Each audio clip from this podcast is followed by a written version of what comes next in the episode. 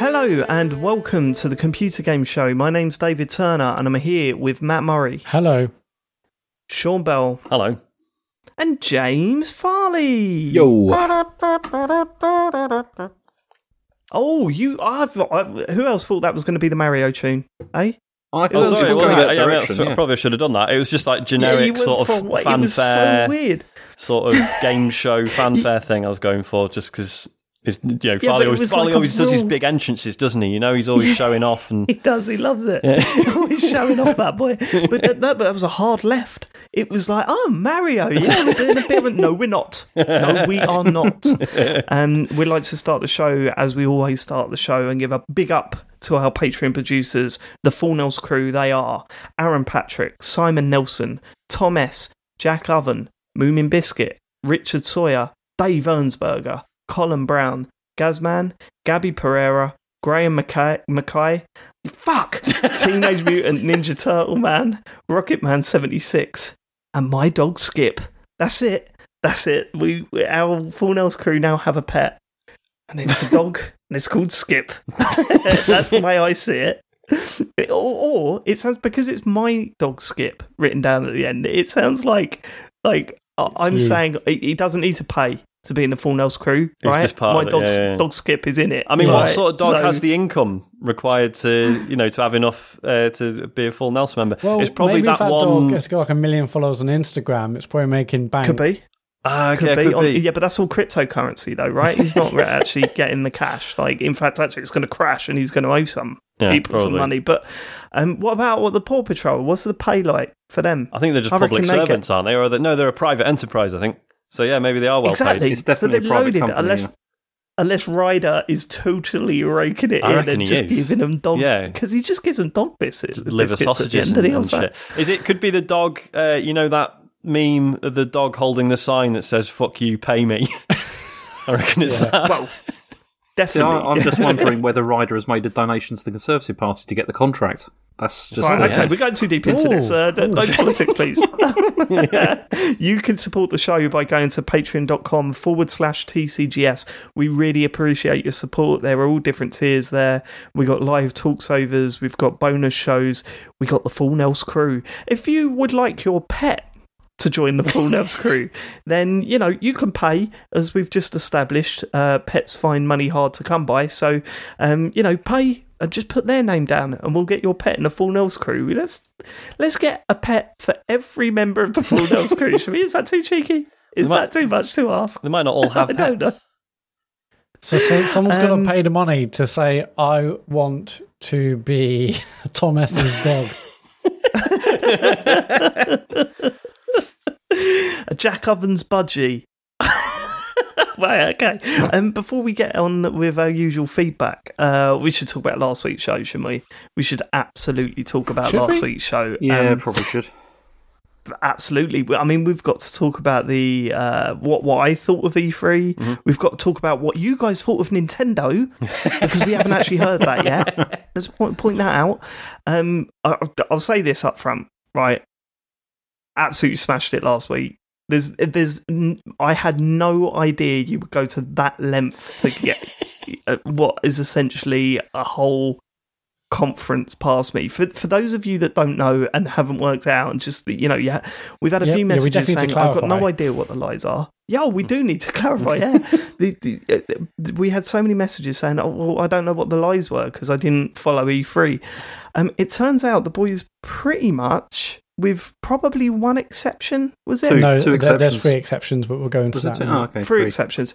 They pretty much made up the whole of the Nintendo conference. So everything you heard them announcing from the Nintendo conference didn't happen. What are the three exceptions, Matt? So we had to keep in Mario and Rabbids, unfortunately.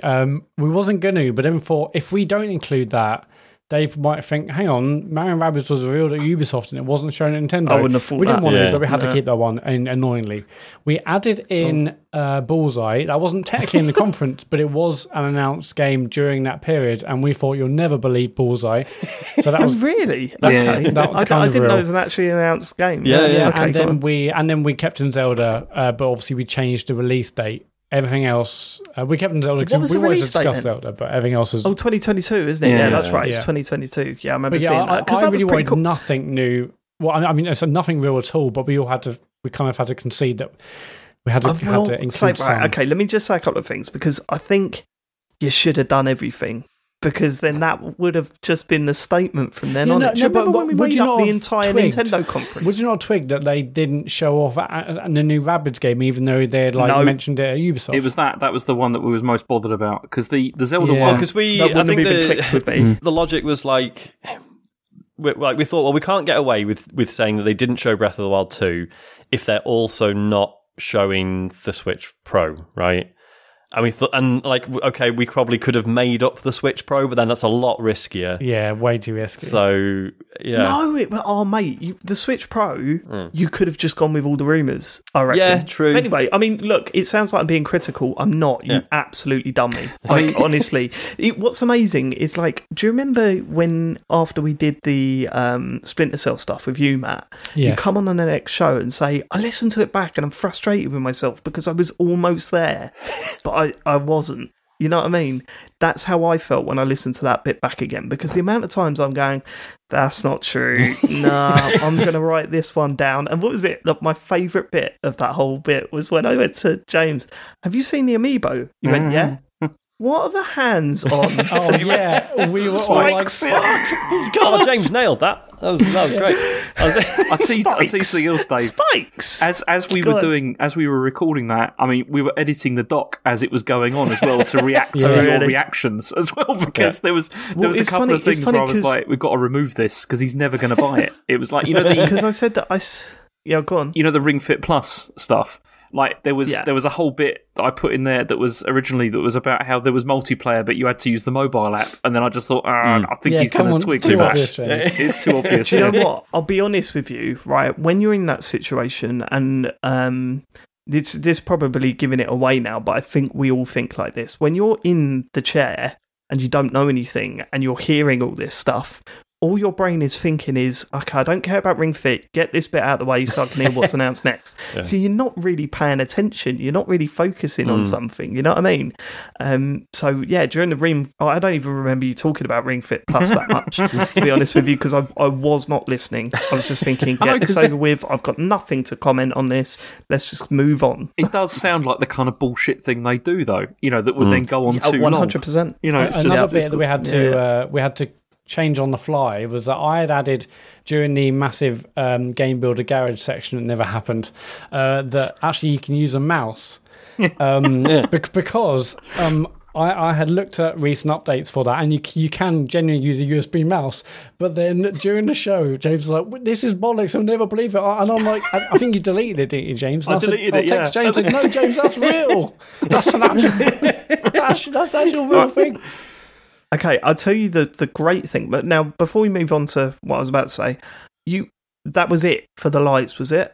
Or did you sneak into any of the others? No, that was it. We wanted to focus everything on Nintendo. Yeah.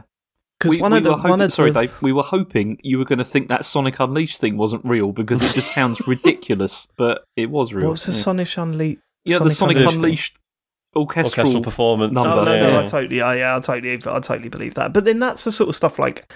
When you do these lives, you can't just drop in stuff that no one really cares about, because what's the point? That's easy. Yeah, like, just going, oh, yeah, they're bringing out a new, you know, failing to think of an example now, but, you know, sort of a game that I don't... There's a new Baldur's Gate game coming out. It's like, gotcha, there's actually not. Is, but... and it would be, but it'd be like me just going, okay. But, like, so that doesn't work. Oh, no, that's why we targeted Nintendo, because we thought you do care, you know, about that. So that was the best way to go. Yeah, well, for me, it was less about the individual lies, because there was nothing too groundbreaking there where I went, oh, my God. But it was more about the fact that you managed to get so many through in that one conference. It's incredible, really. But, yeah, well played. Absolutely well played. It was really well done. And the great thing about this is that meant the next morning I could sit and watch the Nintendo Direct without knowing what was being announced, with my son. Oh, and I should point this out. Maybe we covered this in the feedback. Do we cover in the feedback about whether we should say it or not? Is that covered? Someone did ask about this, but I think we sort of agreed we were going to talk about it anyway, right? I took the question out because I think we decided we were going to talk about it anyway. But yeah, okay, so we'll do that now before we move on to our actual E3 impressions, right? Mm-hmm. So we had a number of messages, not those ones, we'll get to those. We had a number of messages about whether we should be revealing to the person who doesn't know what the lies are at the end of that show. Now, what happened was a few years ago, I said we should definitely do that. And then after, I think, Splinter Cell, we said we definitely shouldn't because it'd be interesting to see the listeners, to see if they get excited about this Splinter Cell game that doesn't exist as well, you know, and sort of put them in the person's shoes that has missed everything. Now I'm not so sure. I think a lot of people were very... upset that they didn't hear me finding out what all the lies were, and but it was a decision that we've made, so you know, no one did anything wrong, but I think we've all sort of agreed that maybe we should take it case by case from now on, rather than stick to a rigid rule. But there is something that might make up for it. Now hopefully you can save this from the messages earlier, Matt, because obviously the Mac that I made it on is no longer here. But as some of you know, when we record a podcast, we have a backup recording. And 9 times out of 10, I forget to turn that backup recording off after we stop, you know, recording the show. So this is a clip from last week after we'd finished the show, taken from the backup recording that I've edited together where we're talking about the lies. And at the end, you can hear me realising what they'd done. So do you want to play that now, Matt?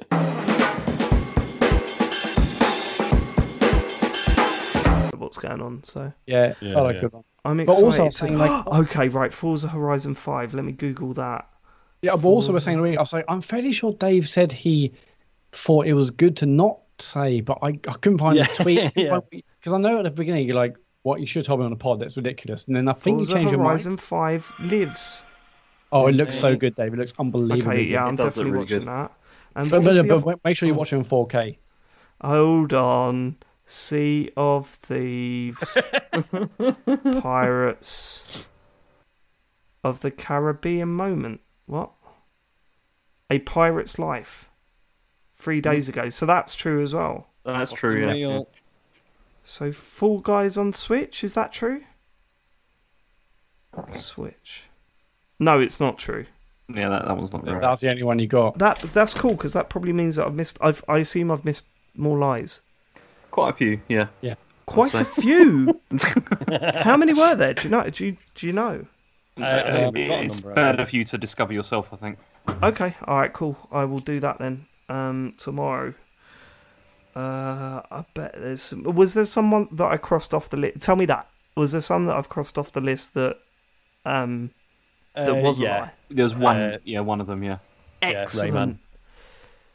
Rayman. Yeah. Oh, man. So they didn't open with Smash? No, they did. Just not Rayman. Oh, okay. Oh, what? There's Super Monkey Ball? Yeah. Look, I think we should not go through the conference right now. Good point. Yeah. All right. Metroid Dread. Did you talk about that? No. So did you just leave stuff out? You've left stuff out, please. Okay. I'm gonna go. See you later. Bye. Bye. See you, boys.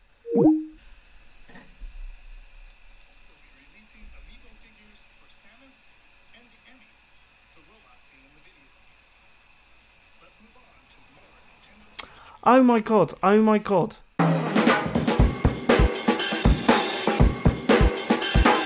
So there we go. I know it sounds like there wasn't much of a reaction there, but considering I was alone in a room with no one listening and I still shouted, oh my god. Yeah. I think that pretty much sums up like what had happened there. And also I love the way James was like, oh my god, we better go. We better go. Who's going to tell us actually if James? It was like, because I thought we'd agreed that we were going to do it the next week, and I just thought this is getting... I didn't want us to have to confirm things for you without you seeing it yourself, because I just thought that'd be a bit weird. Yeah, no, absolutely. Yeah, cool. So, yeah, as I say, the cool thing was I sat down with Harry the next morning and I watched the Nintendo Direct without knowing anything, and that was fun. I thought it was okay. Maybe because I thought the one that you said was terrible. Well, this was it, because we didn't want to. Like, obviously, if the one we'd come up with was too shit, it might have been obvious. But then also, no, I don't know if it would have been with Nintendo, mate. Yeah, true. I think you could pretty much do anything and get away with it. Well, that's what we did. It's the easiest. It's always the easiest one every year to like totally write fresh. The others, because Nintendo could do anything, they could go from the ridiculous to the sublime or whatever. But And then in the week, we're like, what if? We were like brainstorming. If Nintendo has an amazing conference, is it better that we totally make it up and make it boring? What if they're a totally shit conference and we make it more? We're trying to work out the ramifications of what would we? We would. You've got to think about what they're actually going to do. Yeah, and like you say, I think it's sort of worked out. Because we had that the year that you did it, Matt. Because we were going, what if they do announce a Splinter Cell game? Like, what do we do? Then you realise that's never going to happen. Yeah, good point. Sorry, Sean. Yes. No, I was just going to say, that's why it sort of worked out quite nicely that the conference was actually pretty good, because it meant you had like one entire thing to just sit and watch and enjoy it, fresh. So yeah, it worked out all right. I would say it was pretty good. I wouldn't say it was like mind blowing or anything. No. So obviously the highlights I took away from it, I really like the look of that Mario Party game, mainly because we've been doing that a lot in Super Mario Party anyway, so loads of new mini games would be fun. What are they? They're not releasing that for £60 though, right? I bet they are. Of course, that's the thing. Because when that was first shown, we thought. I mean, we thought it was. This has got to be DLC, like for Mario Party. Like you just these are like that's old what it looked balls, like, didn't it? Yeah, these are old balls from other games. Mario Party. It's like Super something. Super something. Yeah. Super Champion? Is that the one? I don't know. Mario Party Superstars. No, it's £40. Okay. It's £40. So I think that might be doable. It says it's 50 quid in games. Yeah, okay. All right, okay, that's pretty bad, yeah. But the fact is all like the old N64 games and whatnot. Play that. We'll get that and play that. I thought Mario Golf had a better showing this time round. Did you think? They made it look a little bit more fun. I don't know, because I've, I was initially up for it, and now I'm less interested the more I see of it, to be honest. Yeah, I suppose so. The other games new WarioWare, okay, I'm not like crazy on WarioWare, but like the co-op stuff sounds good. That was one of the main ones I was excited for, because it's been so long since one of those, and okay, the Wii U ones weren't very good, but previous to that, that was a very good series.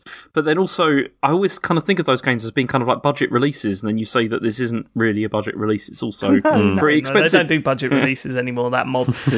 What about, what do you call it? The Advance Wars, James? That is the other one I'm really excited for. Again, 50 quid though, which is a bit annoying. Is it? But is it a reboot of 1 and 2? Because it's called Advance Wars 1 and 2. Yeah, it's a remake. It's remakes of 1 and 2, basically. It's not like they're not remaking the whole thing. It's a shame. Which is, But you take what you can get these days in Advance Wars, because it's been nothing for so long. And if they've like updated the visuals and made it look a bit lot nicer, I will definitely play those again, because they were very, very good games. It's a shame. The sequel to Breath of the Wild, as you say, looks really interesting. A lot of people have been pointing out that it's in 60 frames and not 30.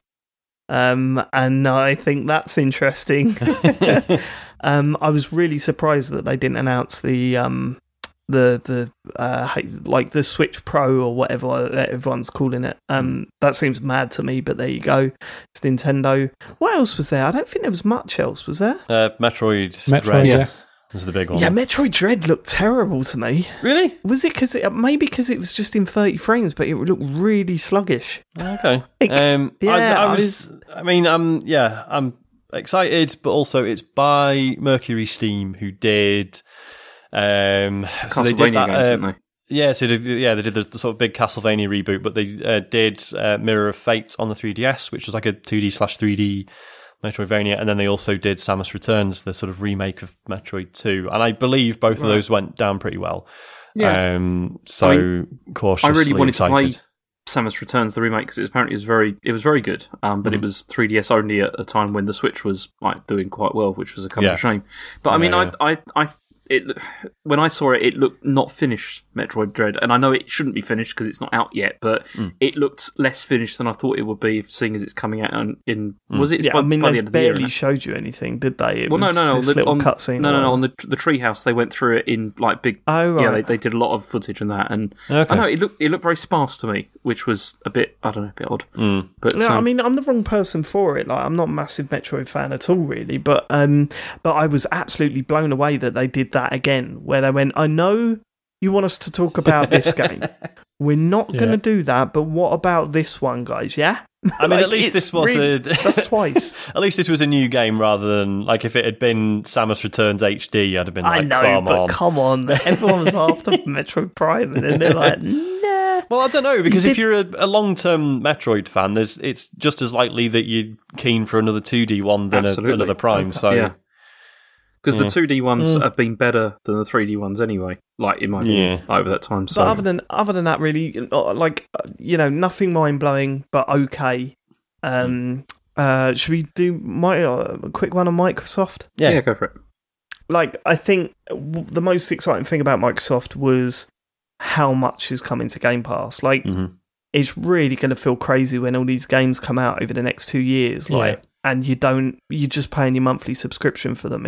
That seems mad to me. The game I'm most excited for out of all of E3 actually is Starfield, which is a game I didn't give a shit about beforehand. Yeah, because I think, obviously, we don't know what it is, or we haven't seen any gameplay or whatever, but as a tone piece, that was way more exciting than I thought it would be. Mm. Like, I thought Starfield would be like...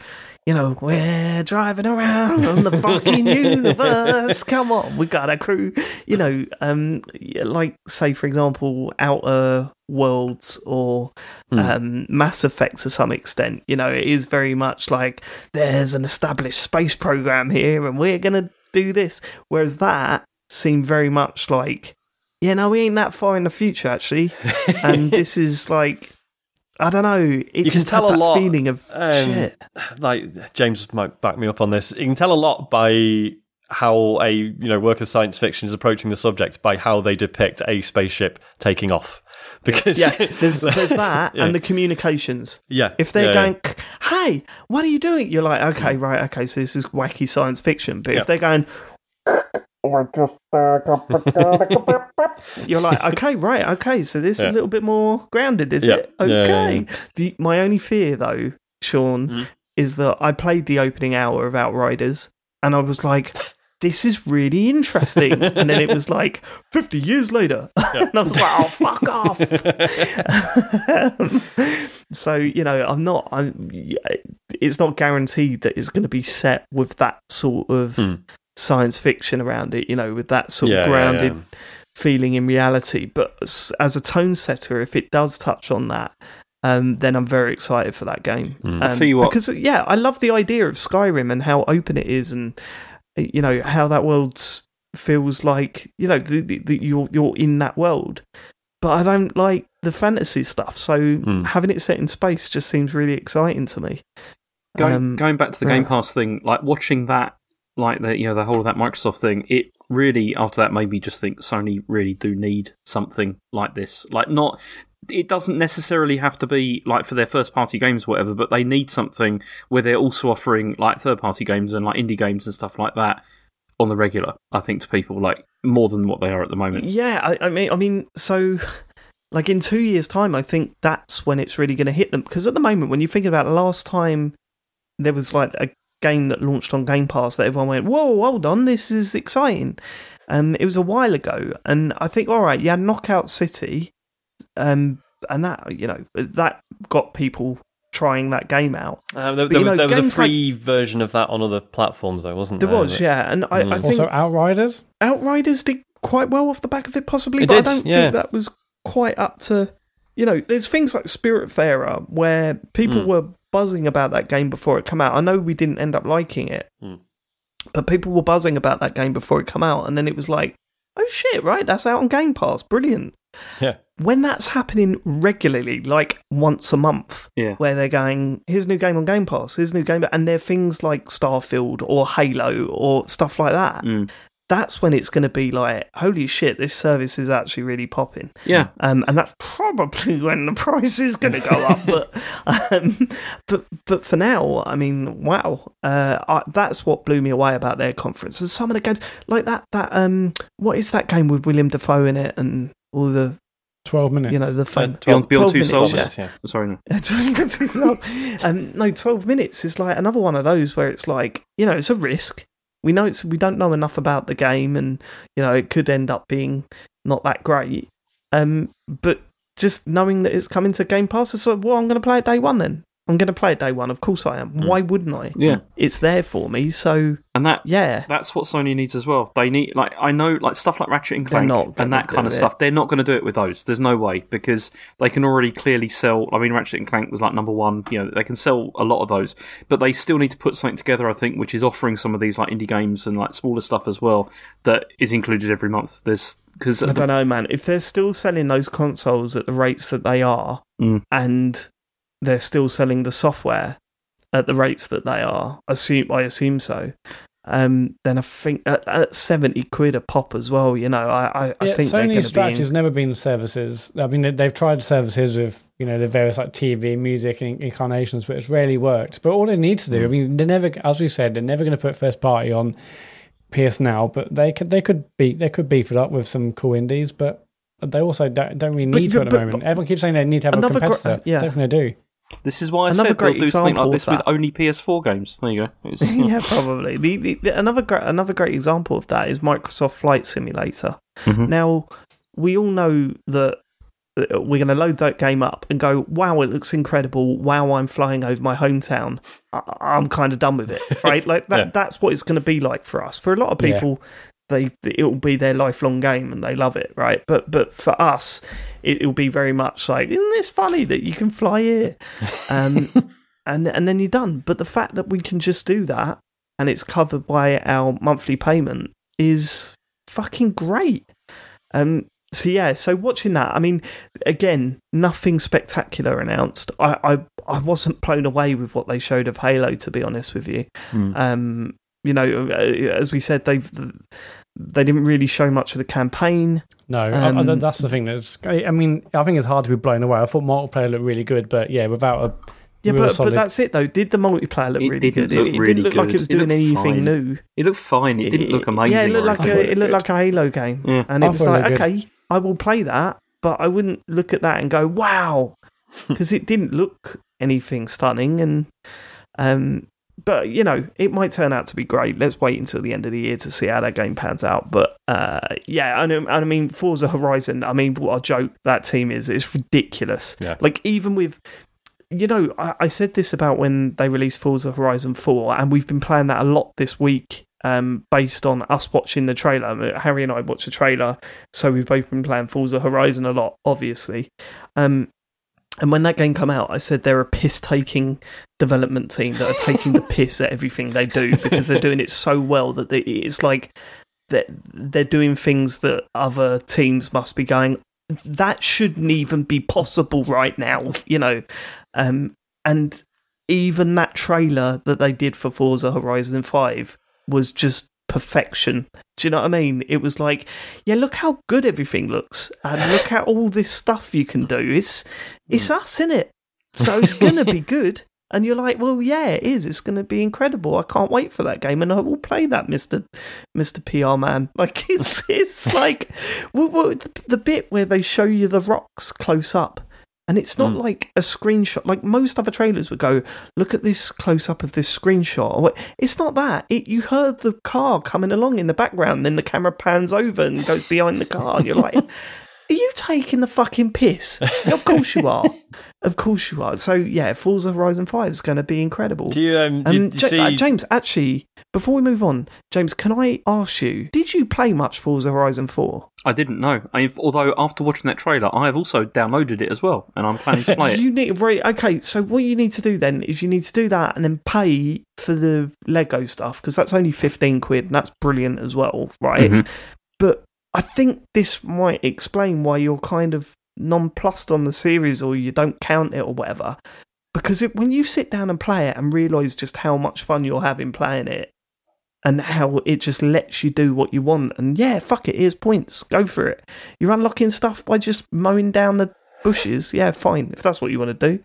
Like, it's so good. It's so good. And seeing the fact that they've somehow managed to make one of the best looking games out there look even better is really exciting. I can't wait to play that game. Yeah, yeah. Do you see why I'm not fussed about the ray tracing stuff? Yes. Like, obviously ray tracing is good, but if this is how good they can make a game look without it, I'm not. Yeah, I think, you know.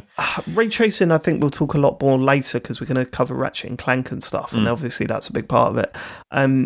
But there's something about ray tracing that works for me. Yeah. And it's really interesting because, you know, again, we'll talk about this during Ratchet and Clank, but I think the options that they're starting to give you are a good thing, but also slightly an annoying thing. But we'll talk about that later.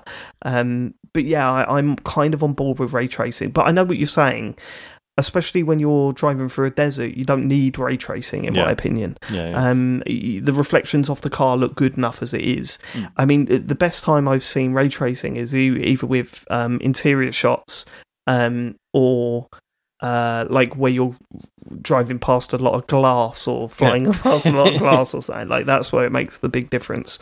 Yeah. But anyway, other than Microsoft, the other stuff that looked really good to me was the... Devolver Digital is the first one of their presentations that I really enjoyed. I thought they nailed it this time. Yeah. It was far less like, oh, his arm comes off, his head comes off, and screaming at the camera and all that sort of stuff. Like, that was the stuff that I just thought, do that once or twice. Don't do that for 15 minutes straight. You know what I mean? Like, make it an odd, weird thing. Don't make it the whole thing. And whereas this, it had the right level of irony and piss taking and all that sort of stuff in it. So I think it worked this year, actually. And the games they showed looked great as well. So yeah, really, really excited for what's coming up. You know, the vast majority of the stuff that looked really cool were indie games. And we've always loved indie games. They've always been like in our top 10 list. And it looks now that we're going for a period where indie games are going back to where they were, if you know what I mean. So what I mean by that is when indie development first sort of like, not first, obviously, it's always been there, but when it took that big step forward and lots of people were talking about these new indie games that were coming around. Like with Live Arcade and stuff, wasn't it? The Summer of Arcade and all that sort of stuff. It seemed like these are really unique ideas that are coming out of nowhere, and that's what we want. And then, unfortunately, they seem to follow a formula and fall into an indie game category rather than being these unique ideas that sort of looked like they were doing something that no one else was doing. And it feels like we're going back to that.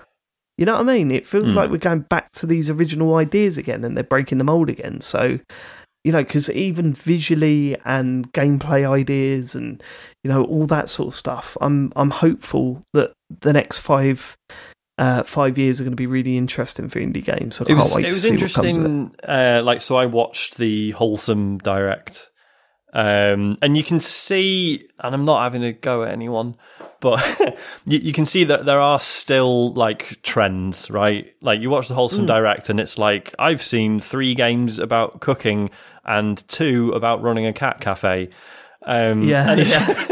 So, like, there are still things like that sort of become, you know, a thing of or course. Whatever. But yeah, I know what you mean. It feels like people are really experimenting again in a way they haven't for a few years. Yeah, like that Ecuador football game that you were talking about. Yeah, when you look at it, you think what they've done there. I was blown away by how realistic everything looked, and I think artists are now starting to say, actually, if we lower the quality in certain ways, it can look way more realistic because of that. Because, you know, that presentation about what that company did to GTA, where they remapped the graphics, one of the things they said is that they lowered the quality of the image because that's what we're used to seeing from GoPro footage and stuff. You know what I mean? Yeah. Like, you're not used to seeing these razor sharp imagery. It's always a bit shaky, a bit blurred or whatever, and then when you see it, you're like, that connects with my brain because that's how I usually see high speed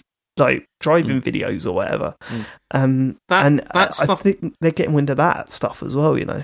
That stuff, though, with it, like, you know, there's, as you said, Sean, where there's like a theme and there's a lot of people sort of jumping on that. I mean, that's always happened, though, isn't it? I just think back to like the 16-bit era and all those like cutesy platformers that there were. You know, it's just like, as soon as Sonic came out, there was millions of those. And it's like everyone was doing it. But indie development, when it first started, but during that summer of arcade stuff, it was bucking that trend. Yeah. It wasn't, here's Gears of War, here's a bunch of games trying to be Gears of War, here's Uncharted, here's a bunch of games trying to be Uncharted. It wasn't that. Everything seemed to be a little bit more unique. But it all turned into, here's a roguelike platformer that's really hard. Here's a roguelike tech builder. You know, that's why we're joking about that. They started falling into that trap again. And I think Sean's right. There are still some games that seem to, as you say, cat cafe stuff sounds like something that you would see a lot and stuff like that.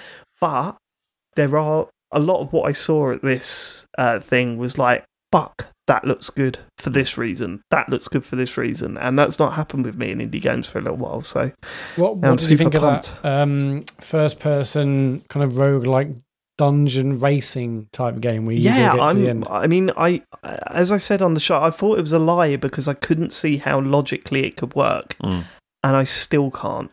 I'm not completely taken with it. I like the concept.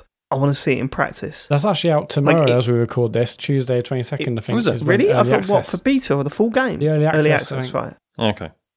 I'm not convinced that... Because it does feel like it could be a victim of its own success.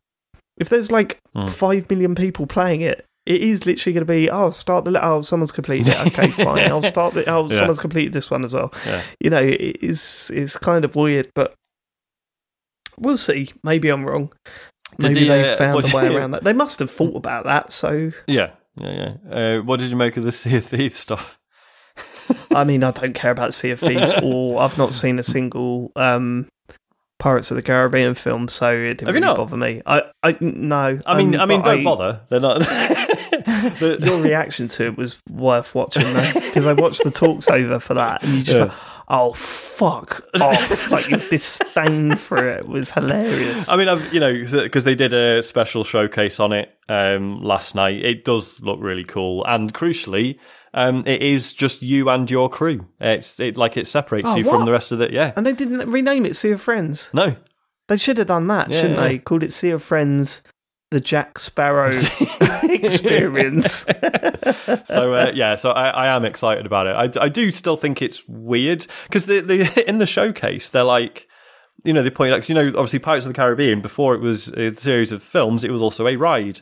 And they're like, we've like taken loads of inspiration from the ride more than the films. Like, it's got characters from the films, but there's also loads of little set pieces and stuff from the ride. Which to me is, that seems really odd to me. But and then you've got to be at least 5'2" to play it. I'm looking forward to see if Thieves Professor Burp's Bubble Works coming out next year. That's going to be the one, isn't it? When you see the cow and the bubbles going around it, mate. All over that. All over it. Overall, you thought it was a good E3, not an incredible E3. Not really. No, it was. I mean, it didn't feel like an E3. It felt like a bunch of presentations, which is what it was, I guess. But it felt like a bunch of those sort of, you know, March or September presentations that they put out, stuck in with an E3 brand over the top. Do you know what I mean? Like the E3 ones, it should be... You should remember one year... Sony come out and went, Shenmue, Final Fantasy Remake, you know, all this sort of stuff. And it was like... everyone kicked off. It was like, fucking hell. So there was nothing like that, which was a bit of a shame. Even the last E3, we had Keanu Reeves coming out. I know why, it was for Cyberpunk. Things didn't work out. They went wrong. But at least you had those moments, whereas like this, it didn't have those moments, did it? It didn't have any moments, really. No, not really. I think I think they're in a holding pattern because of COVID and...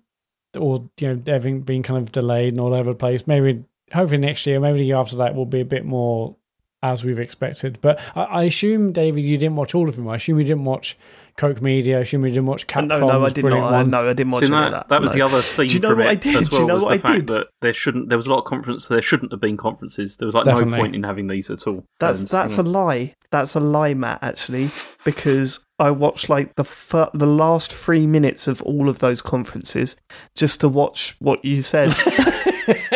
There was one, was it the Bandai Namco one or the Capcom one? You at the end, you just went, did she just say that's the end? She did, yeah. So now we're doing esports. Yeah, they're doing esports. But no new announcements. Yeah. No. I was pissing myself watching that. It's like, okay. Right.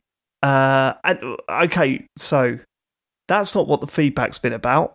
And we'll get to that. So should we just let's do the David, feedback? You didn't tell us what you thought about the podcast series, but we'll cover that in feedback. Well, that's what I'm saying. I was going to move on to that, but I think we should do the feedback first before I go through that stuff. Okay, let's do it. We've got a list of feedback here. We've got pro Dave and anti Dave. So which one do you want first, Dave? I'm pretty sure the pro Dave are taking the piss, but let's get the pro Dave out of the way and then get to the anti Dave. Okay, huge hard on. Oh, we got him. No, it's another French one, Matt. It's huge hard on. Huge hard on. Huge hard on. Okay, I have some comments on the recent David Turner's Daily Podcast series. These attacks on David's character over the past few days smack of a classic Matt Murray power play. While the cat is away, the mouse thinks he can play. It's pathetic. Don't know what you're talking about, mate. I think there's something in that. I think there might be something in that. Don't know what you're talking about. Wasn't my idea. Okay, it was my idea, but let's move on. Horseradish batter scoop. If I ever get caught, I know three Muppets I won't be approaching with legal representation. Well, that's harsh because we're not even trained lawyers. Yeah. Not that you'd know. I mean, if you did approach us for legal representation, we'd be like, "I'm sorry, I think you've got the wrong guys here. This isn't. It's not what we do." Yeah, we're three idiots. What are you? Yeah. Why are you calling us horseradish? We can't defend you in the murder case. The investigator. I have to agree with David in that you three would be shit in a courtroom. He successfully spun what was essentially an accusation of negligence into something bigger and easier to dismiss. Questions like, do you think I'm lying? Do you believe I saw E3 news? Should be as relevant as asking, do you believe my unsafe work environment actually killed someone?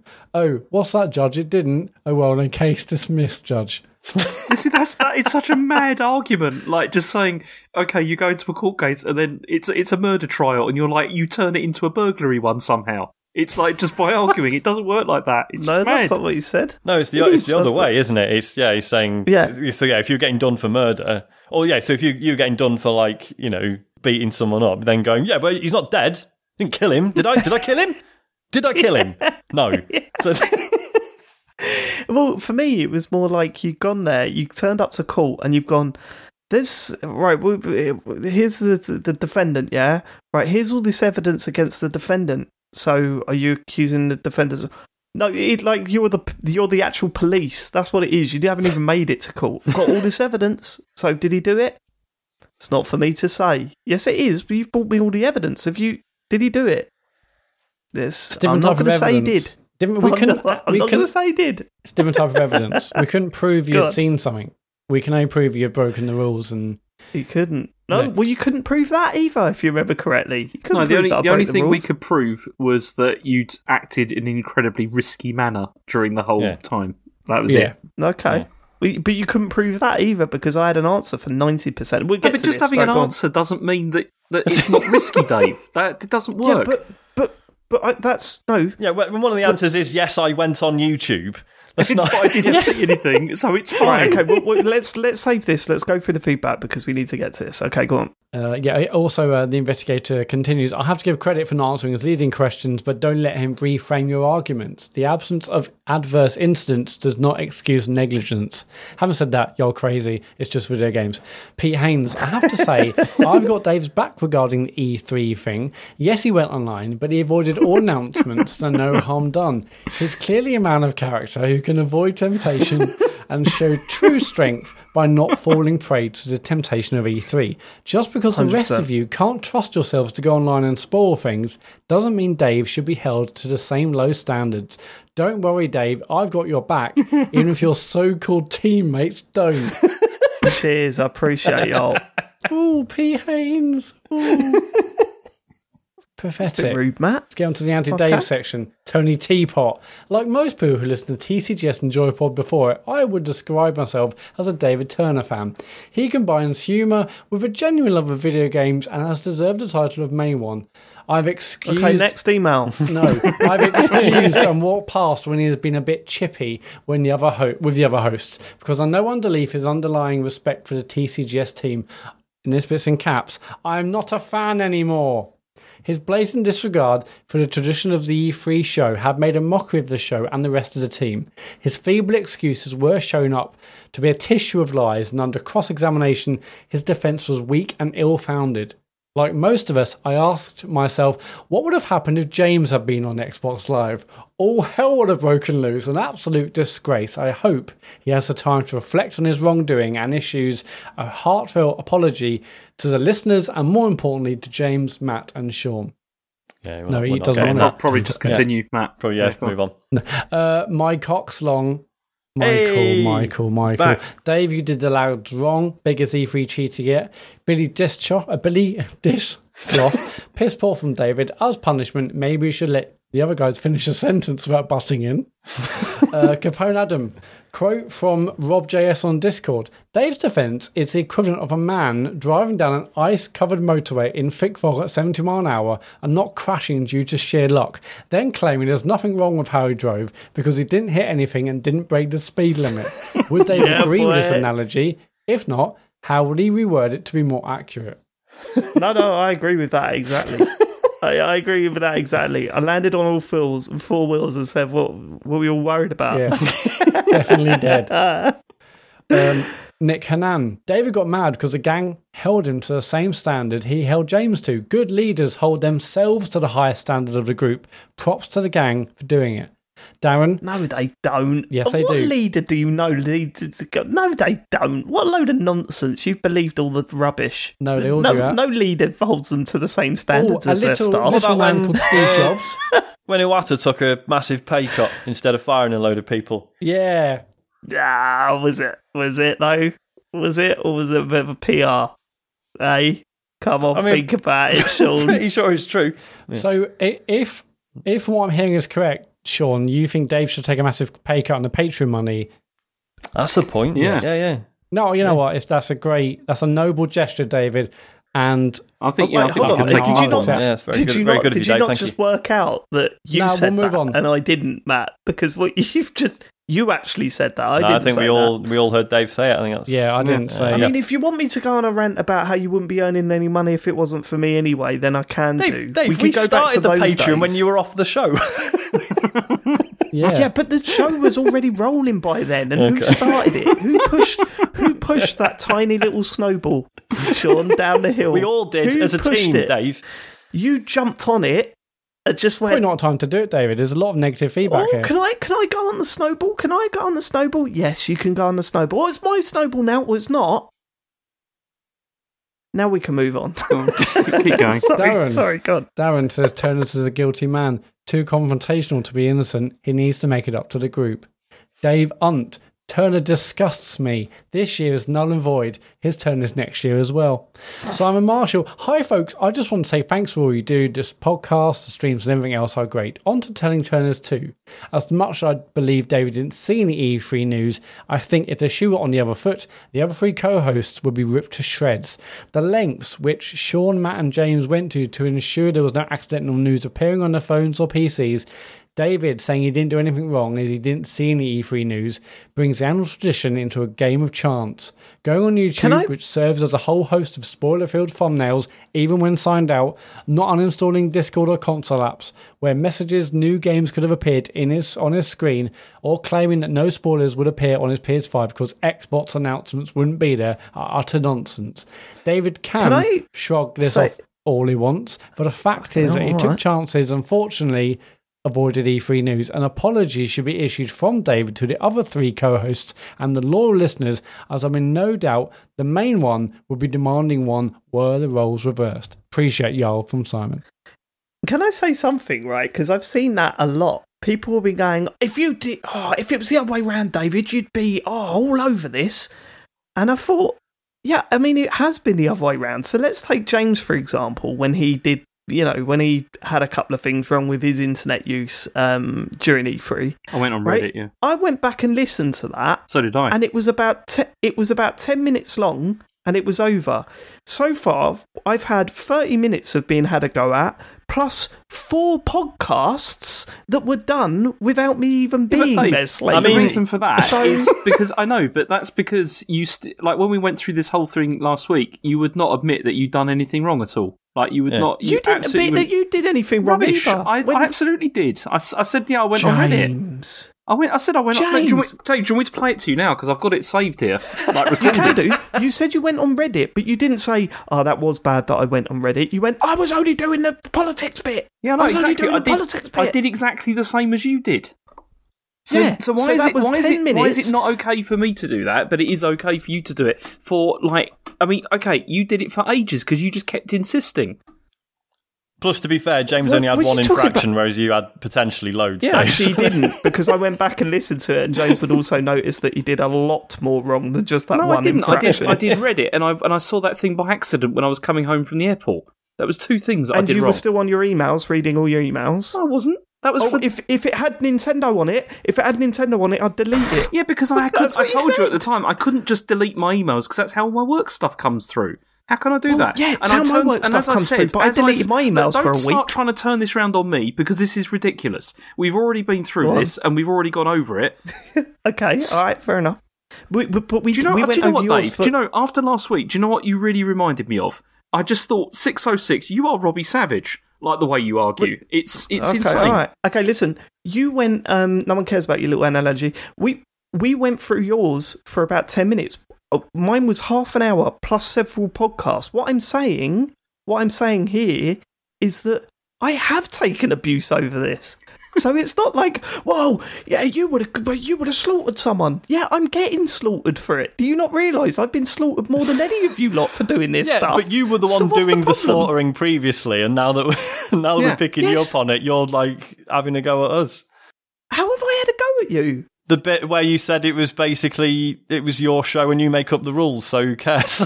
Well, that is the truth, though. But, like, right, okay, so are we done with the feedback, Matt? Because I mean, there's loads of other non-you feedback. But... Right, okay, yeah, we'll get to that. Okay, right, so here's what happened last week, right? And let me be straight up with you guys. I had absolutely no idea that was coming at the start of the show. Genuinely no idea. I had no idea about the podcasts, right? I had no idea that I'd been appearing online in places, because I think... my biggest problem, and genuinely, I think my biggest problem is that I was totally naive to things. I was just completely naive. When I went into this, I thought, this will be easy, avoiding E3, I'll be fine. You know, I'll delete a couple of apps, I'll be fine. I'm not doing the whole show thing that you guys did. I'm not going to, like, completely delete everything. There's no need, because I'm not going to read. I'm not tempted to read any of it. I really want to go into this show not knowing anything. I don't want to do anything. I was completely stupid in thinking, if I could go back and do it again, of course I would... close, because the only legitimate risky thing that I did, like genuinely the only legitimate risky thing that I did, was go onto YouTube.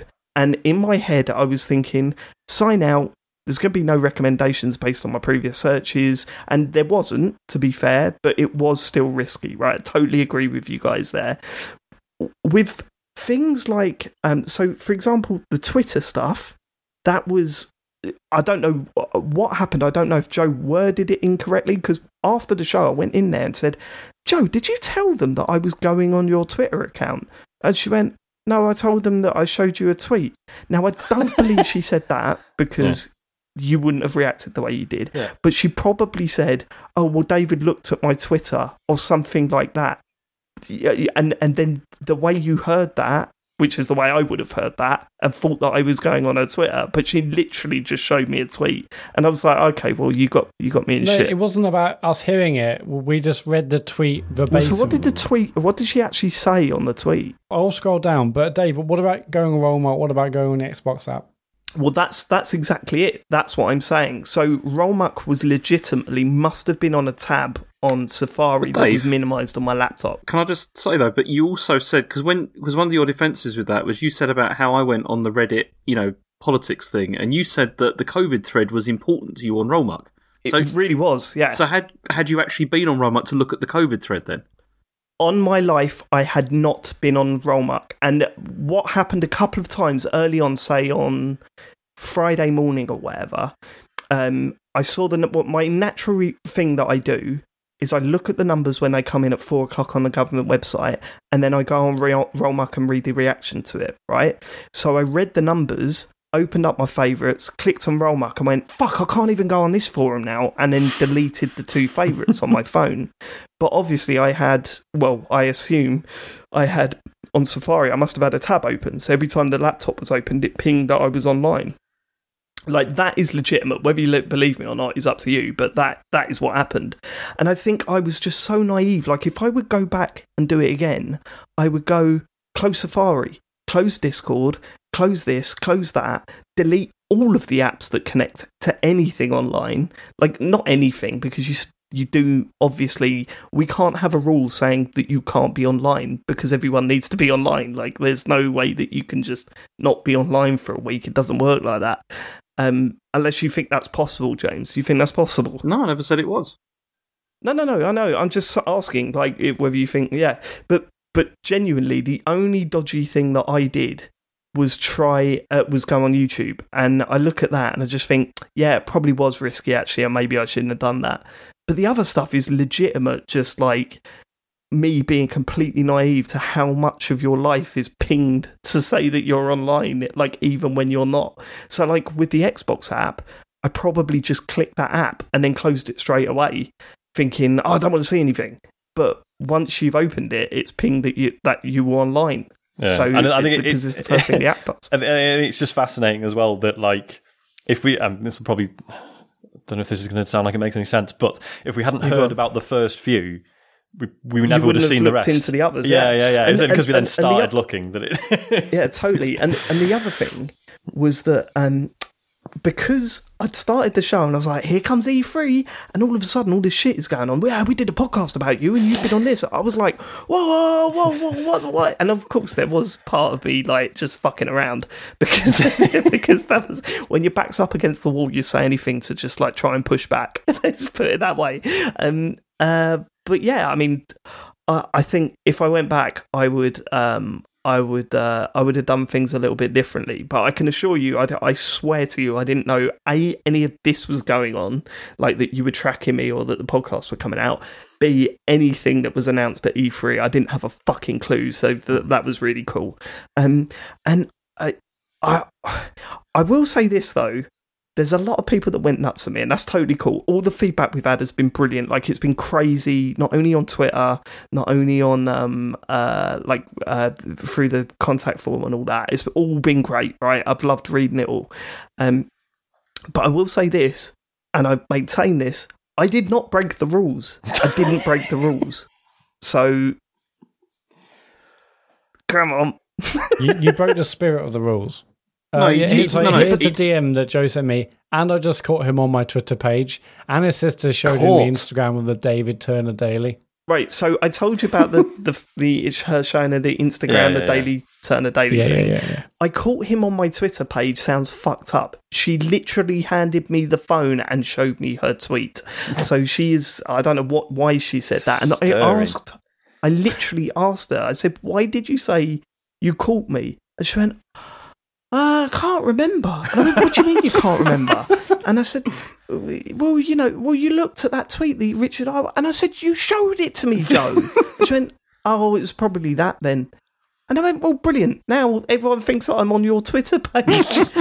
But yeah, we should also say, I will tell you this. If the shoe was on the other foot, If the shoe, and I'll tell you this to the listeners, if the shoe was on the other foot, I would have reacted exactly the same way. So, do you know what I mean? There's no doubt about that. So, Dave, are you going to apologise to us? Absolutely not. I've got nothing to apologise for. Don't be fucking daft. I'm not apologising. Don't be an idiot. What would I apologise for, James? I don't know, for putting yourself at risk, like, throughout the whole thing and potentially ruining the show. Being a bad sport. I put myself at risk on YouTube. That is it.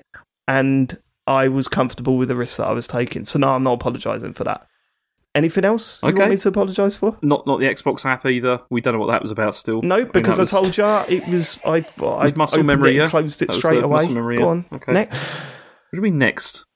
Well, what do you want me to apologise for? If there's something that I feel that I need to apologise for, I'll apologise for it. I don't need to apologise for anything. Okay. I don't. Okay. It was interesting. The other thing we should point out as well is that because we weren't sure if we should bring it up on the show, right? We weren't sure if it was funny, you know, similar to the E3 lies. Would it be funnier to just sort of let you discover it and then sort of talk about it this week? But like we were so convinced that you knew about it because we knew your sister had been shown it. Your sister showed it to you on Instagram. No, I had no idea. And then because it felt like you were popping up in more places. I mean, you probably heard it on the show, right? So much of the feedback we had was like, he's doing it on purpose. He's winding you up. He knows he's so that's why I thought we'll just talk about it. I promise you I had no idea about the podcast web, and I listened back to them and even then, right, even when I was like in the heat of the moment, because I listened back to it the next morning and I was still pretty pissed off about everything, right? And you were pissed off, were you, David? We were pissed off because you broke all the fucking rules. Anyway. Yeah, well, I didn't. So I didn't break any rules. They run on rules. There's one rule and I didn't break it. What pissed me off the next morning is I listened to it and Matt was like, Wednesday, you were on the... What was it? Your Xbox was online on Wednesday or Thursday. It was online on Thursday. That's out of order. And then I listened to the podcast and it was like, hey guys, it's Saturday, the first day of E3. And I was like, oh, fuck off, Matt. Fuck off. Well, the first official day of E3. Yeah. Yeah, well, exactly then. So, no, because some Game Pass already happened on Thursday. And you were like, oh, yeah, but apparently it wasn't part of E3, was it? So, still weren't breaking the rules. Fucking hell. Listen, where do we go from here? Well, that's trouble, the question. Frankly. I don't know. What next year, like, people have done matter because, oh, sorry, I accidentally fell into the app. Do you not think it kind of... Okay, so we need to firm it up. So what we need to do is we need to come up with like a solid set of rules and forfeits if you break them, then, right? That'd probably be better, yeah. Yeah, cool. James, it's your year next year, isn't it? Yeah, because the thing is with this whole thing, we're gonna have fun making these rules, aren't we? I know they're going to be great, but because the thing is with this, as we had on the show last week, you can't prove like 100% whether somebody has seen stuff or not. Like, it's your word against theirs. There's no way you can prove it. But this other stuff of whether you put yourself at risk, I think we could have maybe have forfeits to do with that. I think that's possible. Okay, maybe we'll look at that then for next year. You're not doing it again next year then, Dave, as what the listener said, you know, with the idea that, you know, because you messed up this year, you should do it. If I break the rules, I would do it next year. There's no rules to break. Oh, then I'm not doing it next year, am I, James? The spirit of the competition. No, you made the spirit when James and I did it, right? There was none of this. Oh, the spirit though. What about the spirit? It was when you went nuts with it on your turn, Matt, that the spirit came about. Unfortunately, Sean came after you, so he respected the spirit. I didn't respect the spirit. Okay, I didn't recognise the spirit. Matt, the show. Matt had the spirit based on his. Mind, do you know what I mean? It's, I know what I mean. Listen. I ain't doing it next year, James. That's ridiculous because I didn't break any rules. So, do you know what's going to be really interesting is when this, if we keep doing this to the point they're like, surely Harry's going to get to the age where he's like, well, fuck off, Dad. I want to watch the Nintendo stuff. Like, I don't give a shit if you're like supposed to be avoiding it or not. I still avoid it, mate. I've 2 years. I've done this for 2 years and I haven't been spoiled like one tiny bit of E3. I know I'm happy with it. I'm good. I'm confident that I can do it. And when there are legitimate rules in place, I know I can follow them. I'll be all right with that. It's just, you know, if you want to do this wishy-washy stuff and then try and punish me for not breaking rules, like that is What sort of society are you trying to create here, James? What sort of society? That's the thing. We're not even trying to punish you, Dave. We're not absolutely not trying to punish you. We were just trying to draw attention. No, we were just trying to draw attention to. Cause why, you just asked me to miss next year. No, I said maybe you could. I didn't say you should. I said maybe you could. You're not trying to punish me. No, you could miss next year. Yeah, fuck off, James. It's just asking you if you would consider going to jail, David. Yeah, that's it. Right. Okay. Have I broken any laws, officer? No, but would you like to go to jail? So, well, then no. Technically, there were no laws at the time, but we are going to write some. You've broken the spirit of the law, and we imagine the rules we're going to write. You will have been retroactively in breach of. Yeah. Therefore, will you voluntarily? You're starting to realise how silly that sounds. Oh no, I don't know what's going to Good. Okay. Well, listen. All I'll say is that listeners. There will be strict rules in place for next year. They will be enforced. They will be heavy. I think maybe we should put a few days after E3 and a few days before E3 to have sort of a clearance zone to maybe like properly enforce them. James will stick to them next year because he's been very, strong on his opinions this year. So we'll all look forward to next year's E3 show. Great, guys. James, you're looking forward to it, mate. I'll be strong on them in the same way that you were strong on them this year after what happened to me. Yeah, but James, it's going to be a different ball game next year, mate. These rules that we're going to write up. Looking forward to it. Yeah. All the shit you've given me, all the shit you've given me on 4 podcasts that I weren't on, plus the half an hour of the podcast that I was on. Oh, it's going to bite you in the arse. I can't wait for E3 next year. Looking forward to it, Dave. It was worth every podcast. It was. We'll see next year if you still think it's worth it. We should book ourselves a little trip to... James, you probably don't want me to say where you're going to be living next year, do you? No, never mind. Not particularly. We'll book ourselves a little holiday, do some surveillance. Oh, my God. Yes. We've definitely got some correspondence over there to spy on him. I think sending listeners after him is a bit weird. Go on. No, all right. That's what I thought. I thought, oh no, that's a bit weird. PA? A PI? Sorry, not a PA. Not someone following him around asking if he wants coffee. We're going to need the PA. If you're doing that, I'm not paying for it out of my share of the Patreon, I can tell you that. Well, what if they find evidence of wrongdoing? But I will say this as well, the way you handled that and the bonus shows, like the Turner Dailies were brilliant when I listened back to them. I was very happy with the reactions. And also, if a certain Mr. Ian Lee is listening, we've had little discussions privately and publicly about whether we are friends or not. And after you went on your show and said, oh, he's been in my Twitch channel, I think we know the answer to that question now. I mean, we were both curious. I think that curiosity has gone now. Enemy of the show, I believe I should refer to him as. Okay, cool. And again, thanks for all your feedback. It's been a lot of fun to read. I should say, if you sent in that because I know it'd piss a lot of people off that I thought their abuse was entertaining. So. I was going to say, if you're listening to this and going, oh, there was more pro Dave stuff. I sent some more stuff supporting Dave. Yeah, obviously there was so much of it. I had to, get rid of a load of it. But I've kept. And I will confirm. Go on. Sorry, go on. I was going to say I've kept the ratio the same of positive to negative stuff. So. Look. I think you're being kind there. Yeah. I don't think you did. I think the ratio was far more negative than this little segment was. But yeah, no, thanks for getting in touch, and I can't wait for E3 next year. You all right, James? Yeah, looking forward to it. Gonna have it. No, you're not. Trust me. Trust me. That's going to be a bonus show coming up with these rules. Oh, I can't wait. Can't wait. Should we get on to the news? Has anyone got anyone? And I don't want to silence anyone. Does anyone got anything else to say? I was just going to say there's some other feedback and it's quite nice. I think it's worth just quickly going through. We're in hour and 10, but we'll keep going. It's a feedback. Weird show. This was always going to be a weird show. It's fine. That's a very good point. Mike Rowe. Oh, no, actually, no, sorry. We're going to start with Lindy. Sorry. Thank you to Sean, James, and Matt for completely disrupting their lives and providing us with all such extensive E3 coverage. The daily pod, including a little roundup of the day's events, was great. After everything we've been through collectively and individually over the last year, it was nice to come together to celebrate our common interest. 5 stars would watch Coke Media again. That's a lie, but 5 stars nonetheless. That was incredible, though. The amount of work you put in during that week was nuts. You know me, I wouldn't have done it. It was really weird. I was saying to Matt and James when it was all sort of done and dusted. So basically, over the last fortnight, I've been having a fucking nightmare at work. And it was kind of like, on the one hand, I could really do without all this E3 stuff, but also I think it's probably the only thing that kept me sane. So it was really good.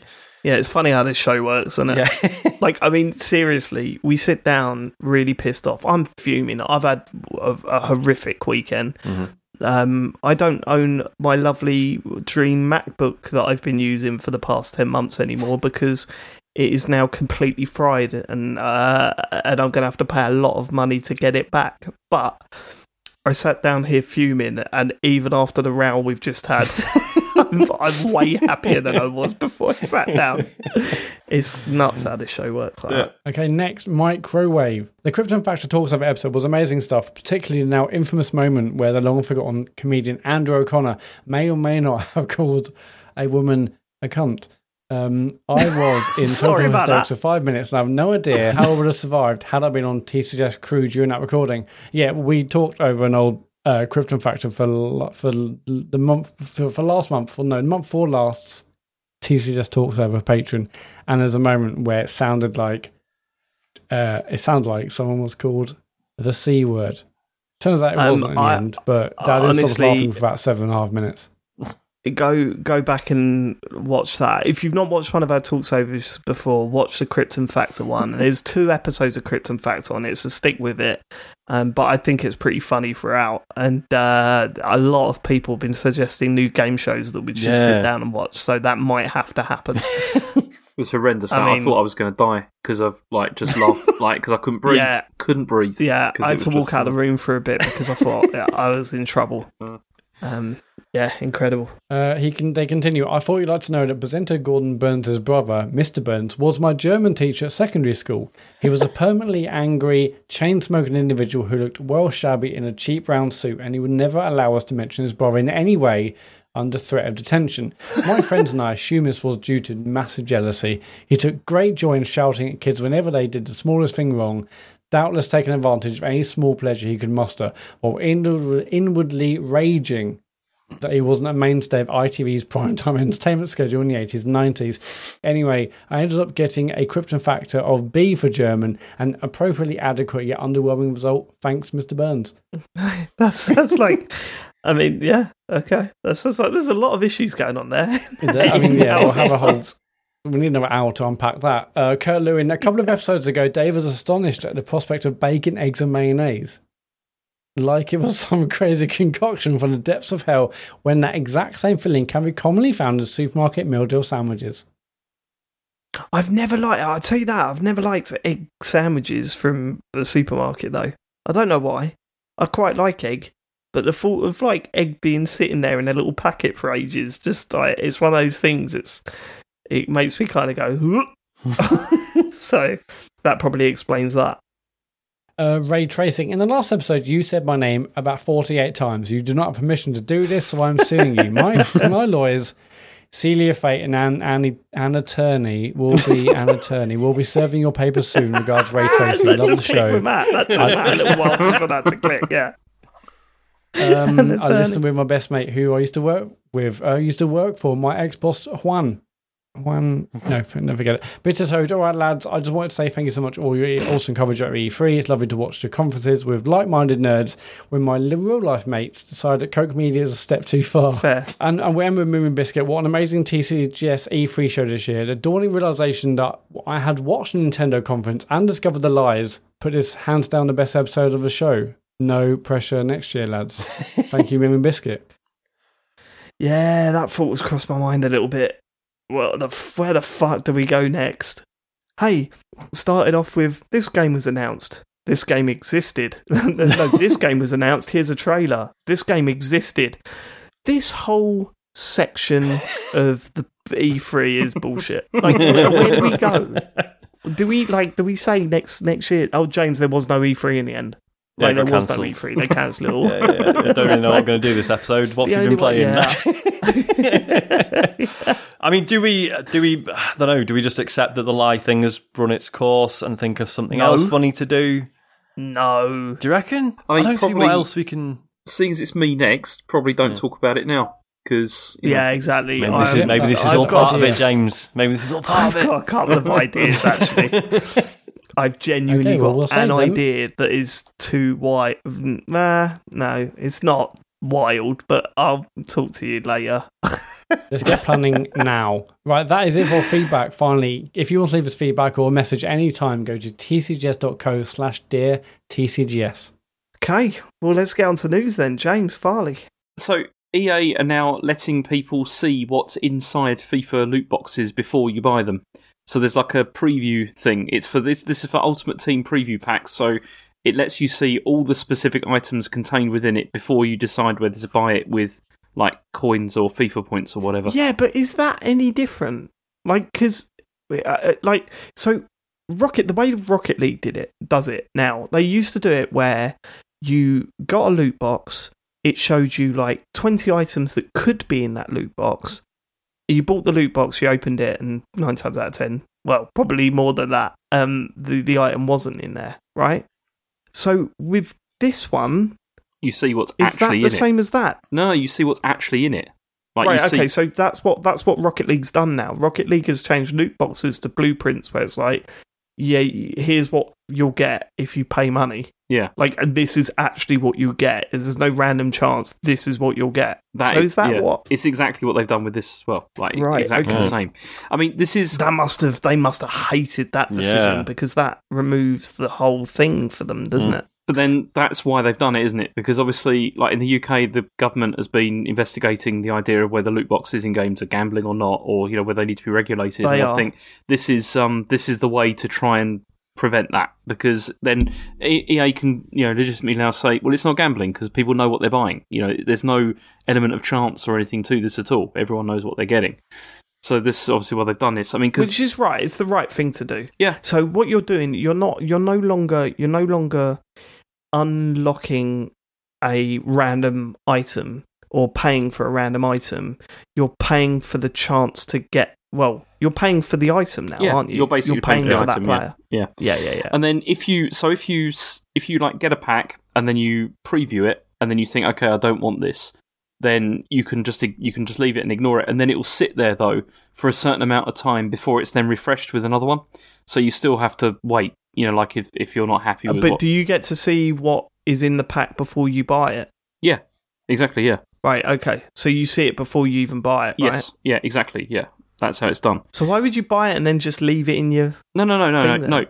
It's, what I mean is if you see what's in it and then you think, I don't want that, like I don't want to buy that, then what happens is the pack is then still there, like on the server or whatever, for a certain amount of time before it's refreshed for like a different one. Right, so you're saying like time-limited stores. Like, games have been doing that for a while, and the store refreshes every 6 hours or whatever. So you can't just keep going, not that one, give me another one, that one. Right, okay. And, that makes sense. Yeah. And then also, if you want to, though, you can think, actually, maybe I'll change my mind. You can go back and you can still get it. You know, it's like that's kind of how it's working. Okay. Well, that's a better way of doing it, even though it complete... You know, I think...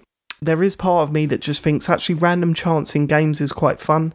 I think that it crosses the line where it's asking for money for that random chance. That's where it crosses the line for me. Yeah. So if you buy a game, you shouldn't then have to pay money for a random chance of an item. So I think what they're doing is the right thing to do. I just know for a fact that they've hated doing that. I mean, they're doing it to get ahead of the fact of like possible gambling legislation, because I mean the government's being advised by universities that have been studying this. So researchers at Plymouth and Wolverhampton have like done a lot of research on this, and they found that loot boxes are structurally and psychologically akin to gambling. And rightly so, yeah. And they also found that large numbers of children were opening loot boxes as well. So this is to get ahead of this, isn't it? It's a preemptive move. Shit, man. But, you know. Speaking along similar lines, Harry came up to me today and asked me to put money into a free-to-play game for the first time. Which one? That was an experience. Mario Kart Tour. Oh. And the way he asked me, I was almost proud of him. He said, "Oh, Dad, look at this. I've been reading this, and I can get unlimited races. I can get these characters. I can get this. I can get that. It looks so cool. And look, the only thing I don't understand is what... I don't understand that bit at the bottom." And he handed me the phone, and it said, 2 week trial and then £5 a month after that. And I just went, "Harry, how did you read all of this, but you don't understand the bottom bit?" "I just don't understand it. Yeah, no, it says free, right? So can we get that?" And I said, "Mate, that is a real interesting way of trying to get me to do that. And I'm proud of you for that. But at the same time, no."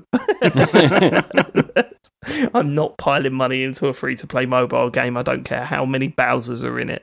See, I've already lectured my kids on free-to-play games, and I believe it. I believe there was a seminar. They're just. There was a TED talk.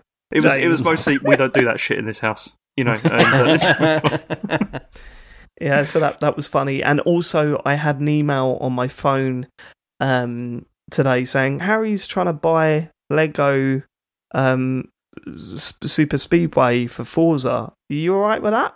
No, I just went up to him and I just went, "You know, we've got Lego Super Speedway," and he said, "Yeah, but for some reason it wasn't working." So I don't know why, but it wasn't working. So and I went, "But you must have clicked on the button to buy it for me to get that email." Mm-hmm. I said, "Don't do that." And he was like, "What?" And I said, "It emails me when you're trying to buy stuff, so I know when you're trying to buy stuff. Don't do it." And he was like, okay. So he knows now. And then he was like, I come home from work today and he was like, "Did you get an email about how I won the race?" And I was like, no, I didn't get an email on that. Like, it's not, I'm not tracking everything you're doing. That would be nuts. Like, you're supposed to say, yes, I did. yeah. Also, you went to sleep at 7:41 and you slept for... No, that's weird. Yeah, but I just thought that was a real little sneaky way of trying to get me to spend money on it. Good. Okay. It's good that things are changing like that, in my opinion. Yeah, it's good that things are changing. It is good, yeah. Okay, next, the PS5 VR headset is expected for holidays 2022. That's the thing. This is from Bloomberg. And it says, according to their report, it says, people with knowledge of the matter, as in no named sources at all, have said that they're going to be using OLED panels from Samsung for the headset. And they also, obviously, it's the PlayStation SVP of Platform Planning and Management, Hideki Nishino, has said that the headset is going to improve on resolution and field of view tracking and input. But there's still no release date or anything at all yet. It's still looking like it's going to be there. I mean, this is kind of in line with what we were hearing from before the initial announcements of the new controllers and the new headset and stuff. Mm. So, you know, I don't think this is very surprising. I'll probably be surprised if it does come out at the end of next year and not a little bit later, because as we all know, things are not great at the moment around the world. Even with, you know, some positive news coming through, it's still going to have a knock-on effect. But we'll see. We'll see. If they do they do E3 next year? Probably not. I think they're done with E3. I don't think we're going to see it again. I think they are as well, yeah. How much does that suck? Massively. It really does suck. It wouldn't suck so much if they did say they were still going to do something else, like later. Like if there was something coming, like early June, early July rather. I'd be like, yeah, okay, it's fine. Just wait. I wish they would come together and say, all right, they don't need E3 anymore. Right? We all know that, and we all agree with that. But if they just came together and said, you know what, let's do a weekend where we headline like a festival, right? Mm-hmm. We headline one day after the other. And we just let people run streams on this co-stream thing. Because all it is streams. All you need is a Twitch account to get this to work, right? I mean, I'm sure there's a lot of business deals and all sorts of stuff that goes on behind the scenes. But seriously, to know that there's 3 days where you can watch all these different companies' streams announcing all this stuff, and then the headline is Microsoft, Nintendo, Sony. You know what I mean? Mm. I love that. Just do that. Yeah, I'm sure it can't be that easy, can it? But that's what I want. I know. Sony have got to do something quite soon, though, because I was thinking about this earlier. It's like after Ratchet and Clank, what is there for the rest of this year? There's nothing, is there? There's nothing. I don't think there's nothing. There's Bullet, but there's that what's it one, isn't it? The time loop, Bullet Loop, Death Loop. What's it called? Death Loop. Yeah. Bullet Loop. See that Death one's coming out, so they'll push that. I've kind of in my own mind, because obviously this doesn't apply to everyone, but I've kind of written that off because I'm just thinking, it's gonna be on Game Pass, like probably next year or whatever. Yeah, but I'll probably next year, I'm quite looking forward to that. It does look interesting. Mm-hmm. I'm not going to wait another 12 months for that. That's if it's 6 months, maybe, but I'm not waiting another year. Mm-hmm. But you are right. I do kind of think now that, Ratchet and Clank's out of the way, I do kind of think, well, what's that console going to do now for a little bit? You know what I mean? I mean, I've got just loads of stuff I'm still playing, like backlog stuff, but there's nothing new, like exciting to look forward to, which is a shame. No. Cool. All right, is that it for the news? That's all I got, yeah. There's not much. Well, listen, we've got our final piece of E3 stuff to wrap up. Yeah. And I promise you, ladies and gentlemen, this is the last time we'll be talking about E3 2021. Although that's not true, because I'm sure there'll be feedback on that first portion of the show. When you say coming first for next portion, you mean the first hour? Yes, the first hour, Matt. Yes. Right, here's the way I'm going to do it. I'm going to go through. I'm going to go through person by person rather than conference, because A, it's easier because that's how I've written it down, and B, I think it's funny to just go through one person's predictions at a time. I'm going to start with Matt because he's at the top of our list. Damn. Matt, for Microsoft conference, you had their first game as Forza Horizon 5. There's no point there for Matt. You had their last game as Halo Infinite. There's no point there for Matt. You also said that Microsoft were going to announce the new Battlefield launches on Game Pass Ultimate. That was wishful thinking, I think. Yeah. Why would EA... That would be nuts. It would, but... You also said that Kojima would be part of the Microsoft show. So close. We all wanted that prediction. Yeah. But he was actually part of the Game Fest. Jeff Keighley show, right? Yeah. Yep. Talking about 9/11 and stuff. Weird. Yeah. But you see, if you'd have had that was a bit weird. I've not seen that yet. We never would have been allowed to have that as a prediction. Kojima at the Jeff Keighley thing. It's just no, because that's standard. You also said that Microsoft would announce the acquisition of WB Games. So did they announce any acquisitions? No, they didn't. I mean, Phil came on right at the end, and that was just to say, hey, "Here's another game." Basically, he came right in, didn't he? So for Nintendo, you said, "Right, you're going to have to help me with this." Your first game was Pokemon Arceus. Arceus. No, the answer's no. That wasn't correct. No Pokemon. Last game would be Breath of the Wild 2. Oh yeah, 1 point.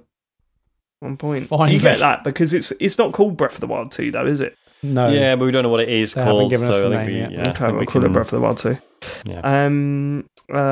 You also said they'd announced Super Mario Odyssey 2. That never happened. No.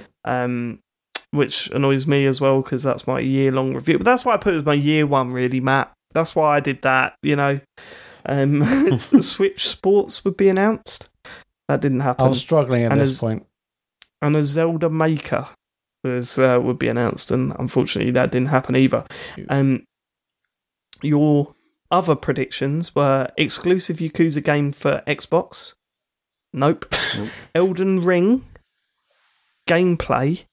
Now, I didn't actually watch it. Was it gameplay? Yes, not really. You haven't watched the Elden Ring trailer? No, I haven't. I don't care. But, wow. I mean, define gameplay, because it's none of it's like camera sort of behind the character, like with the hood. It's not. That's not gameplay. Is it? We saw gameplay in that trailer. It was a gameplay trailer. No, it was the gameplay trailer. It was stuff happening in engine. Gameplay was in the trailer. It wasn't like a CGI or tone piece. No, if it's in engine, doesn't mean it's gameplay. What I would say to define gameplay, I would say do you see anything that you will see while you're playing that game? Playing the game. Not sitting watching it, but actually playing the game. We don't know. Well, you do see what looks like gameplay of the game. It's all, but it's potentially like legitimate gameplay, but it's all sort of cinematically shot and edited, isn't it? Right. Sean. Yeah. James, I'm going to have to listen to you on this one because I didn't see it. Between the two, you got. I say we let him have it because because I think it. I wouldn't say it was all cutscenes, but it was called Elden Ring official gameplay reveal. Yeah, it's right. Okay, I think you can have it. Yeah. Let him have it. Okay, nice one, Matt. But you also said Quantum Dreams would announce a new game. All right, cool. Let's move on. And that didn't happen. James, Microsoft are going to start with Starfield. Absolutely bang on there. They did. Yeah. Well done. Their last game would be Halo Infinite. That's not correct. No mention of Fable and Perfect Dark. That's a point. It is. Doing don't know well, why we let him have that one, really. Halo Infinite multi. Yeah, no, it's mad. Halo Infinite multiplayer and battle royale by the end of the year. Ooh. That's what's annoying. If I'd have just said Halo Infinite multiplayer, I'd have been fine. But yeah, we wouldn't have let you have that. Well, no, because actually, you did specify on that podcast that it would be separate from the campaign. It'd be out at different times. So. Yeah. Indiana Jones game by the end of the year. New Machine Games. That didn't happen. Nintendo, you said they would start with Pokemon. Brilliant. I'm still struggling with that. Brilliant Diamond. It's called Pokemon. So no point for that. Last game, Breath of the Wild 2. Points. Yeah. I think we all put that, didn't we? Zelda 3D game collection, including Wind Waker and Twilight Princess. Nope. No point for that. Animal Crossing update includes a new building. Nope. Metroid Prime 4 CGI trailer. Nope, didn't get that either. Under other, you put Ubisoft Vault of Games for Game Pass. Nope. No point. Stadia announced big exclusive game on the PC Game Show. Which, did we point this out at the time? That would be Stadia announcing something. You did, didn't you, Sean? Can't remember. It would be weird for Stadia to announce a game, like an exclusive game, on a show that is for PC gaming. And Stadia's whole thing is you don't need a PC. Well, you say that. Yeah, but then GeForce Now was all over the PC gaming show as well. That's where I got that from. Yeah, that's where I got that from. Yeah. Star Wars Squadron 2 trailer. That didn't happen either. So 3 points for James.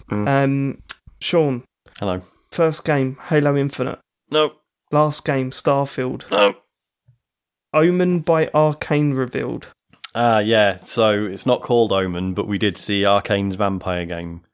But Sean, you said Omen, therefore no point. I said it's codenamed Omen. No, I'm joking. You didn't get that. You said it was rumored Omen. I don't know, man. No, but this that is the game. The one at the end was the one that is codenamed Omen, the vampires and stuff. So what do we say? Does he get a point? Yeah, I think it does. Yeah, it is basically that game. Okay. How many points has he already got? 0. Yeah, you can have that. It's fine. I think this might be the only one I'm getting as well. So okay. I'm also going to use that later, Sean. Don't worry. Psychonauts 2 out now. No, that didn't happen. Yeah. SNX to get Oculus Link support didn't happen. So close with that one. I was so sure that was going to. You said Nintendo would start with Hollow Knight Silksong. That didn't even make the conference at all. Didn't even show. I don't know what the fuck is going on with that game. Yeah, it's also weird, I pointed out on the show that they'd said it wasn't going to be there as well. I know, but you've that beforehand. I mean, Nintendo always say we ain't doing that, and then they go and fucking do it anyway. Mm-hmm. You said that the last game would be Breath of the Wild 2. Right. So there's a point for Sean. Series of GTA games coming to the Switch. 1, 2, 3, and Vice City. That never happened. No. Right, you're going to have to help me with this. Am I getting this right? Ichiban Kazuga coming to Smash. Yeah, the lead guy from Like a Dragon, but no, that's not happening. Splatoon 3, March 2022. No, didn't, yeah, that, weird, that didn't even show up. Yeah, nothing. But no, bit of a weird one. Yeah. Other, they're doing a weird thing where they're going, we're bringing this out, and then just not mentioning it for years. Yeah. Like it really seems odd. To be a running theme with Nintendo at the moment. Mm. Your other predictions were CGI trailer for Fallen Order 2. That never happened. Will Man 2 announced. And Lego Star Wars Skywalker Saga released by Christmas 2021. That's another weird one, isn't it? It is. No sign of it at all. No, it's nuts. Maybe they're waiting for the next wave of Star Wars films in like another 2 years. I don't know. Yeah, I'm sure we're going to hear all this stuff like on the 22nd of July, though. You know? Oh, is that the EA thing? Yeah. Yeah, maybe. Is it EA? Is EA publishing that game then? What, Star Wars, is it not? No, I don't think so. No, is it not? Yeah, but it's Lego, isn't it? It is Lego, but I don't think it's EA. But I mean, Travelers Fallen Order 2 would be EA's thing. It's usually Travelers Tales, isn't it? Okay, so my predictions were Microsoft first game Psychonauts 2, no. Halo Infinite was their last game, no. Fable new CGI trailer, no. Haptic controller, no. New Banjo-Kazooie, no. Nintendo, I nailed Nintendo for first and last game. First game Smash, yes. Last game Breath of the Wild 2, yes. Nailed so there's that. 2 points. Brought that one home, boys. Brought that one home. But then I did say they would announce new Mario Kart 8 tracks, new Pilot Wings, and Bug Snacks. So no points there. Other, Mario and Rabbids 2. Thank you. Yeah, I think you can have that point. Yeah. Conference call sketch. That never happened. Full video to leak online before streamed on E3 feed. Now, the way I've written that down makes it sound like I was saying a full video, which happened by the sounds of it several times, but that's not what I meant, so I'm not even going to attempt to try and claim a point for that. I thought like a full conference was leaked online before, but that never happened. Now, are we all happy with how we've given points? Yeah. What are you up to, Dave? They're locked in. No, I'll tell you why, right? Because there's a draw. Because with the Mario and Rabbids 2 thing, right, I thought there was going to be an argument over that, because if you remember correctly, a few years ago, one of James' predictions was Halo 5 would be announced, but Halo Infinite was announced, so we said it didn't count. Halo 6, I think it was, yeah. That seems... Oh, Halo 6, doesn't that's it, right, yeah, I know, yeah. But we've locked in. I was going, well, I'm going to say Breath of the Wild 2 doesn't count then because it's not called Breath of the Wild 2. I had a whole argument there, but okay, fine. So here are the results. In joint last place is Matt and Sean with 2 points each. In joint first place was me and James with 3 points each. You know what that means? Penalty shootout, lunchtime, on the gravel. Me versus James. Come on, everyone. Come on. Let's have it. Well done, James. Thank you. Well done, Dave. Did well, mate. Yeah. Thank you. We never usually get that many points, do we? I think we did really well this year. No. Mm. And, right, I don't want to big myself up or anything, but here it goes. But the new Mario and Rabbids fucking prediction was incredible, in my opinion. Like, that deserves more practice. That is a mental prediction. No one was saying that before, and I come out with it. Boom, there it was. Come on. That's the best one, right? Yeah, sure. I actually mean that had come on. I mean the last one was really successful. David, would you? Yeah, I know. But when I announced it, when I said that, you went, "Oh no, that's not going to happen." Like you all saying, "No way!" And then boom, there it is. No, that's a good one. Well, I think I'm actually most impressed by James's Starfield one. Why? I don't know, because I never thought they would start with it, because I thought it's an Xbox conference and they're going to start with an Xbox. So I thought that was quite. I was really surprised. Yeah, so a major game that we were we knew was getting shown off at this conference, announcing that would be shown first is more impressive than plucking a game out of air and getting it bang on. Yeah, well, nice one. Cheers, Matt. Well, be gracious. Dave, you called it Rabbids 2. You didn't give it a full name, so anyone could say something too. What was it called? It had a bit of a shit name as well, didn't it? I can't remember it. Subtitle. Yeah, it's like one of those ones where it's like, just call it Mario Rabbids 2. It just makes so much more sense. It's weird, that game as well, because I enjoyed the first one. I thought it was quite good. But for some reason, I have zero interest in this one. I don't know why. Maybe it's just because at that time, there wasn't much else on the Switch, really. And it was kind of like... I think that's it. Yeah. I don't think it'll do very well. I think people bought that because it was a Mario game on Switch when there was hardly any games on Switch.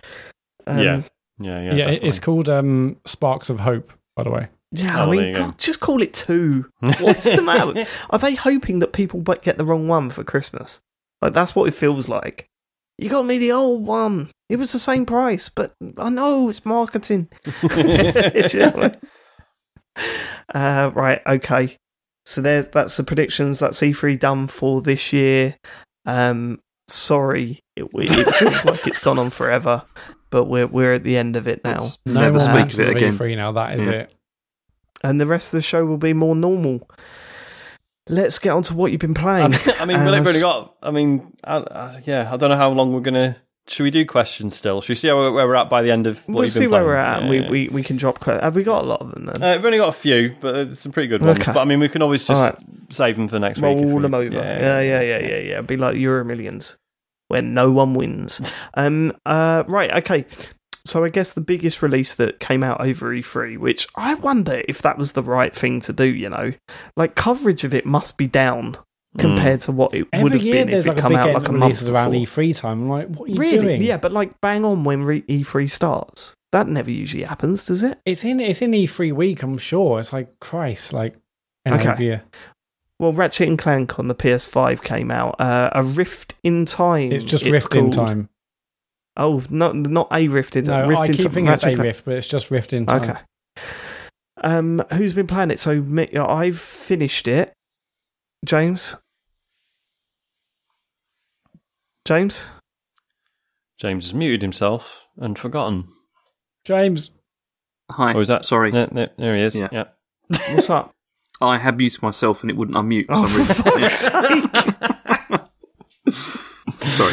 You know, when I said, before I started this section, I said, it'll be more normal for the rest of the podcast. Well, there you go. Sorry. James, how far into Ratchet and Clank are you? I've played about 6 to 7 hours, but quite a lot of that was where I got stuck with a bug for about an hour and a half to 2 hours, I think it was. Let's leave the bugs until later. We'll get to them.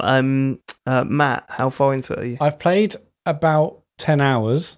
Wow, okay, smashed it. Feels like I'm getting near the end, but I'm not going to say exactly where I am because it may be a spoiler, but it feels like it feels like things are coming to a conclusion. Well, let's start with you then. What do you think? So I haven't played a Ratchet and Clank game before, so I don't really have a history with these characters or the series, know nothing about any of the characters other than the fact one's called Ratchet and one's called Clank. I mean, I knew which one was which. It's not quite that bad. I was like, it's a robot. I knew who was which. First of all, let's just say it looks absolutely mind-blowingly good, I think. I think it looks stunning in almost every minute I'm playing. So I'm like, God, this looks so good. And yeah, I'm continually impressed. So I suppose we better ask that. What graphics mode are you using? I'm playing on that performance RT or whatever it is. Oh, you're playing performance RT as well. Yeah. So I'm playing that. What are you playing on, James? Also performance RT. Yeah, I think it's the way to go. I mean, like you guys played Miles Morales where that wasn't an option. And then when I played that game, I looked at all three options and I was like, well, there's no way. Now that I've seen it in 60 frames, there's no way I'm playing it on fidelity mode because the 30 frames is just mind-blowingly bad after you've been playing 60 frames per second games for a long time. This has completely changed my view on it, all of that. Like before, I wasn't terribly bothered, but now I really feel very bothered about it because it was. It felt like I couldn't notice the difference of 60 frames until I went back, and then I was like, "Oh my God, how did I ever play a game in 30 frames? This is nuts." And then when I tried performance mode, I was like, this kind of looks like a PS4 game. I'm talking about Miles Morales here. It just looks like the PS4 game, really, but with faster loading. But then I bought it after, or I played, but you lent it to me, James, after the performance mode, performance RT mode, which is... Performance RT mode is the 60 frames per second. It's got a lower resolution, but it's a dynamic one, so it fluctuates. But it takes away a lot of density of, say, the traffic and the pedestrians and stuff. and it adds ray tracing, so you still get, and it's a lower quality ray tracing than it is in fidelity mode, but it is there. And for me, it was mind-blowingly good. Like, it really looked great. And we were talking about ray tracing earlier, Sean, and I think for me personally, it's not the same for everyone, but for me personally, it's really noticeable, and it's a massive improvement. Like, when you're flying past windows in Spider-Man and you're seeing the real-time reflections, it looks, it takes it to that next level of realism. Like, you really do notice it. I think the options are great, but also a little bit annoying, because I don't want to be a PC gamer. However, if they stick to very rigid options, like, say, no more than 3, then that makes sense to me, because some people appreciate more frame rate. Some people don't care about that frame rate. You know, I'm with you, James. I think it's a big thing for me now. Going into it, it wasn't really. And I think there's people that still think 30 frames is fine, you know, for me. So to have that option, to have the 4K 30 frame stuff, that's great, right? But then for those people that now are like me, that are like obsessed with the 60 frame stuff, then having that option, I get it. Right? I think it's the right thing to do. I think people would say, well, why don't you do PC gaming? Because I think it's a lot more complicated than that. Like, the stuff that I've seen is very much, here's a slider, put the slider in the right place. That would kill me. Like, it would kill me. How realistic do you want the hair? It's like, no, I don't want to go into that much detail. I just want to, just the free options, and I know that they work. But yeah, so the options here for me, I was always going to go performance RT, because I'd played Spider-Man like that and I loved it. And I don't regret it, other than the opening scene, Matt, where did you play the whole thing from the start in performance RT? Yeah. You know the opening scene where you're at a parade? Yes. And it tells you, look, density of, like, characters and ships and all that stuff is scaled down. There's a bit where you're in a parade going along in a float, and you look into the crowd, and it definitely looks like a COVID crowd. You know what I mean? Like a pandemic crowd where it's all socially distancing. There's like loads of empty chairs and shit. I might go replay that start bit in the full full mode once I've finished it, to see if the full crowd are there, because that was the only time that I went, wow, this is really noticeable. But yeah, sorry, go on. So it looks stunning, and I've kind of been a bit mixed on this game, really. The first hour or so, I was like, yeah, this is really cool. It's fun, seeing where the story's taking me, and, you know, I'm enjoying it. And then after about the first couple of hours, until maybe like 5 or 6 hours in, I was like, it's not really pushing anything. Nothing's really. I wouldn't say this is cutting edge in any way. It's fun to play. It looks gorgeous, but it's not really doing an awful lot. But then in the most recent, like 3 or 4 hours, I've kind of settled into the rhythm, and it might not be doing anything truly mind-blowing and pushing platforming forward in any way, I think, for me.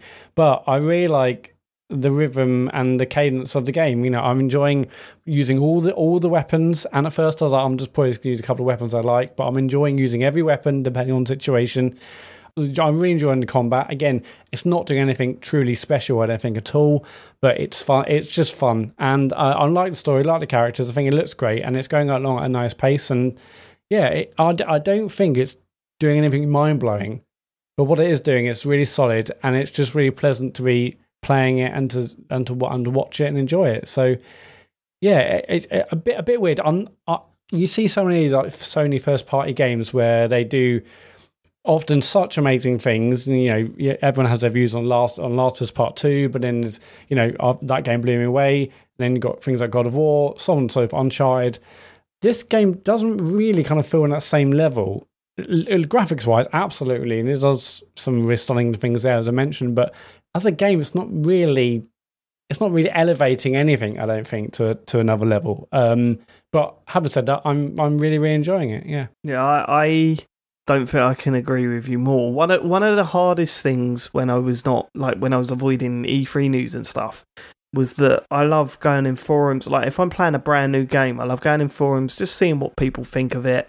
Love listening to podcasts, seeing what the press think of it or whatever.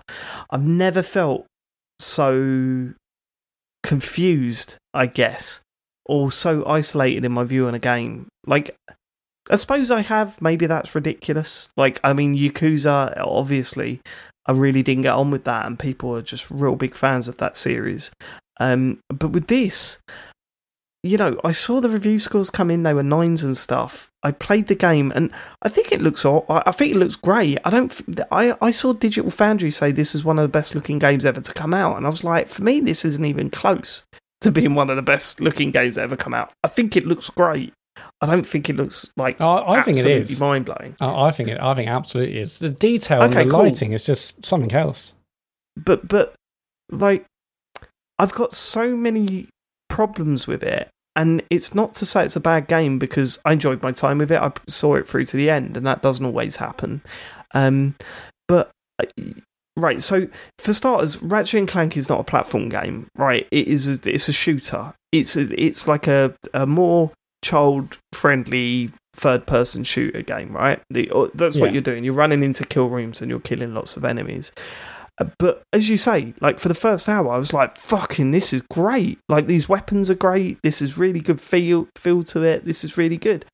And then I was like, no, when's it going to start doing new stuff? And the further and further I got into it, I was like, oh, it's not. It's just going to put more enemies at me. And there are certain levels, like, okay, so let's stick with gameplay for a start, right? I don't like how scarce the ammo is, because there are so many weapons that I spent way too much time in that weapon wheel. You know, it just felt like, yes, you've got the hot keys. You can switch weapons using the D-pad, but that only gives you access to 4 weapons in that way. Yeah, and there are battles, a lot of battles, where you need like 10 weapons to get through it, because. Yeah. You're not getting ammo enough, and, you know, you've got to constantly switch depending on what enemy type. Yeah, I mean, on the subject of ammo, yeah, I mean, I have now in the last few hours, I've really enjoyed using all the weapons, but when I first thought, oh, I'm just going to choose a couple I like, in sorts of games that have loads of weapons, I often just focus on a couple, I'll upgrade them ones fully, I'll enjoy them and don't really need to touch everything else, but the ammo is so scarce that I'm like, okay, use this weapon, okay, all the ammo's gone, use that weapon. I'm basically like, I'm going through every, and as you said there, I'm basically going through every single weapon in like a battle, because, okay, I lost the ammo, okay, ammo's done there, ammo's lost there, okay, I'm going through all like 10 or 12 weapons because I've just run out of ammo. And it's like that robot thing, right, that slams down and makes those blue waves go towards you or whatever. You fight that a lot, and, you know, his health bar is still there, and it's like a bullet sponge still. I just found everything, I suppose the way I put it, I just found everything very repetitive, which I think would be fine if I enjoyed the story more. And I just couldn't get into the story either. Like, there's a section in it.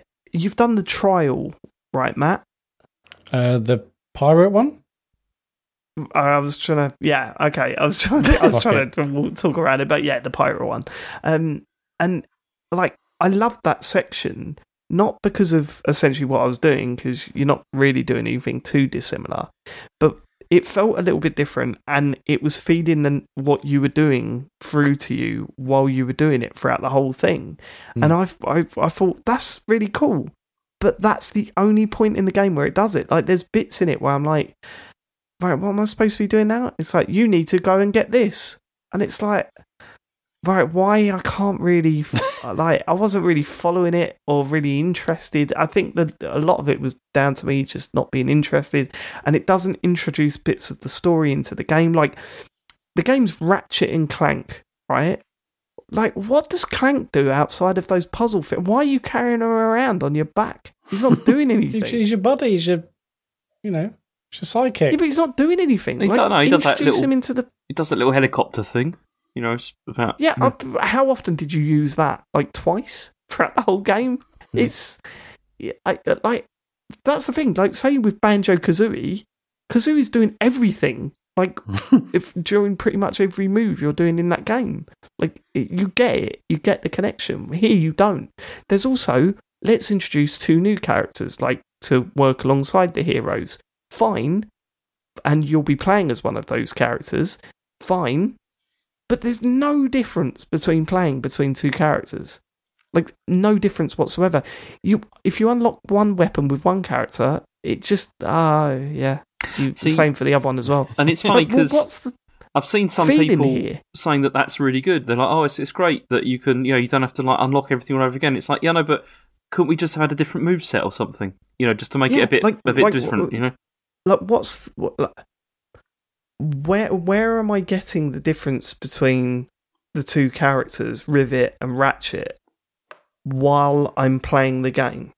There's none. You see it in the cutscenes, and they've got two different motivations, and it explores that bit.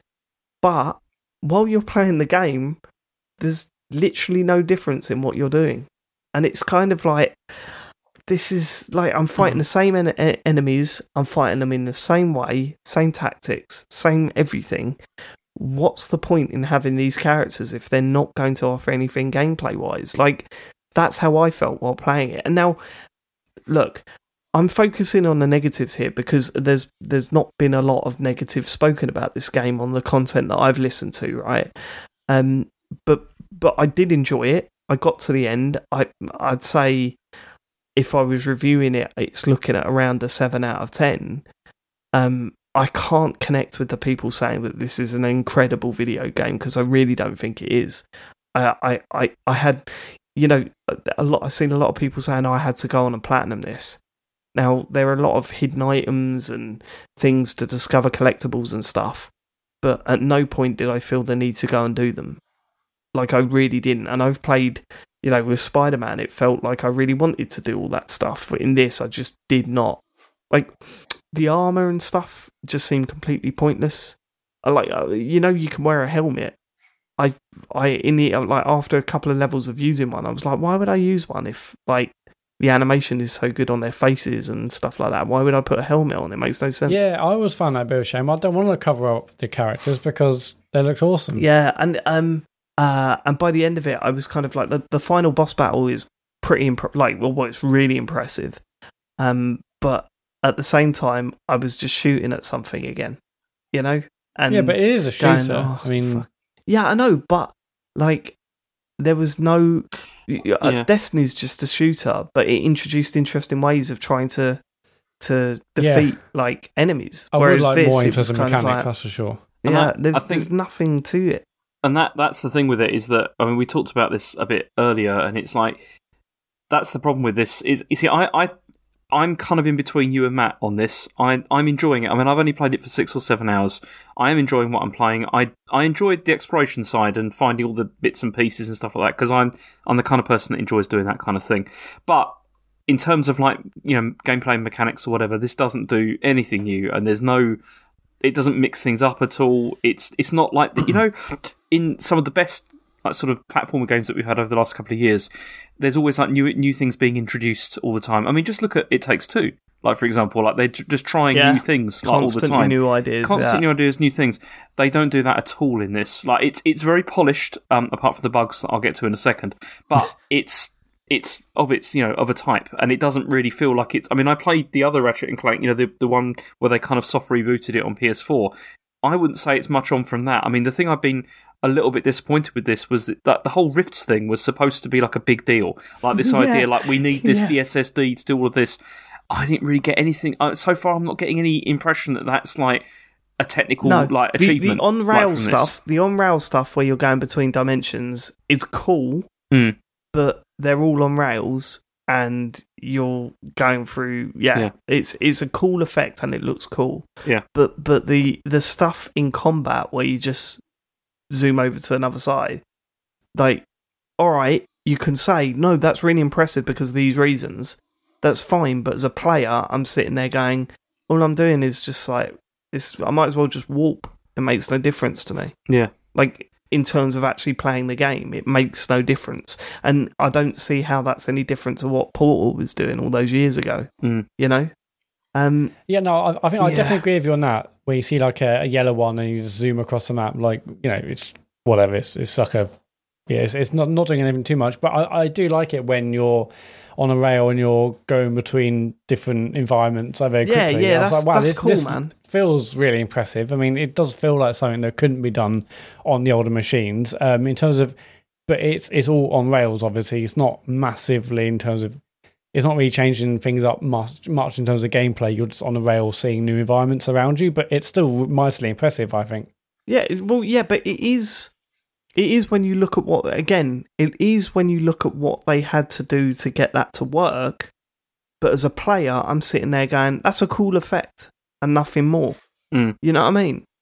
Like, not everyone playing this game is going to go, that wasn't possible on a HD because it wouldn't load quick enough. No one, like, as a player, you don't care about that. Mm. I want to see stuff that utilises the SSD to make playing the game better. I think that did utilise the SSD because it brought in new environments. So I was like, and that's so impressive. But what I'm saying is that feels impressive because of the technology, not because of what you're doing. Yeah. Like, I would say it's more impressive how the load times are really, really short between going from level to level, because when you're playing through the main story of that game, it felt like you could see the benefit for the player because it's keeping the pace up. At no point did you think... It was one of those games where you were like, I'll wait until I get to the end of this bit and then I'll turn it off. But the chances are, at the end of that bit, it was like... But God of War did that. Like, God of War did that where it was like... Oh, I'll get to this bit and then I'll turn it off. But it doesn't give you those moments where you kind of go, here's the break. Mm. It never lets up. And so I appreciate that more than I did the on-rail bits where it was just a new environment every time.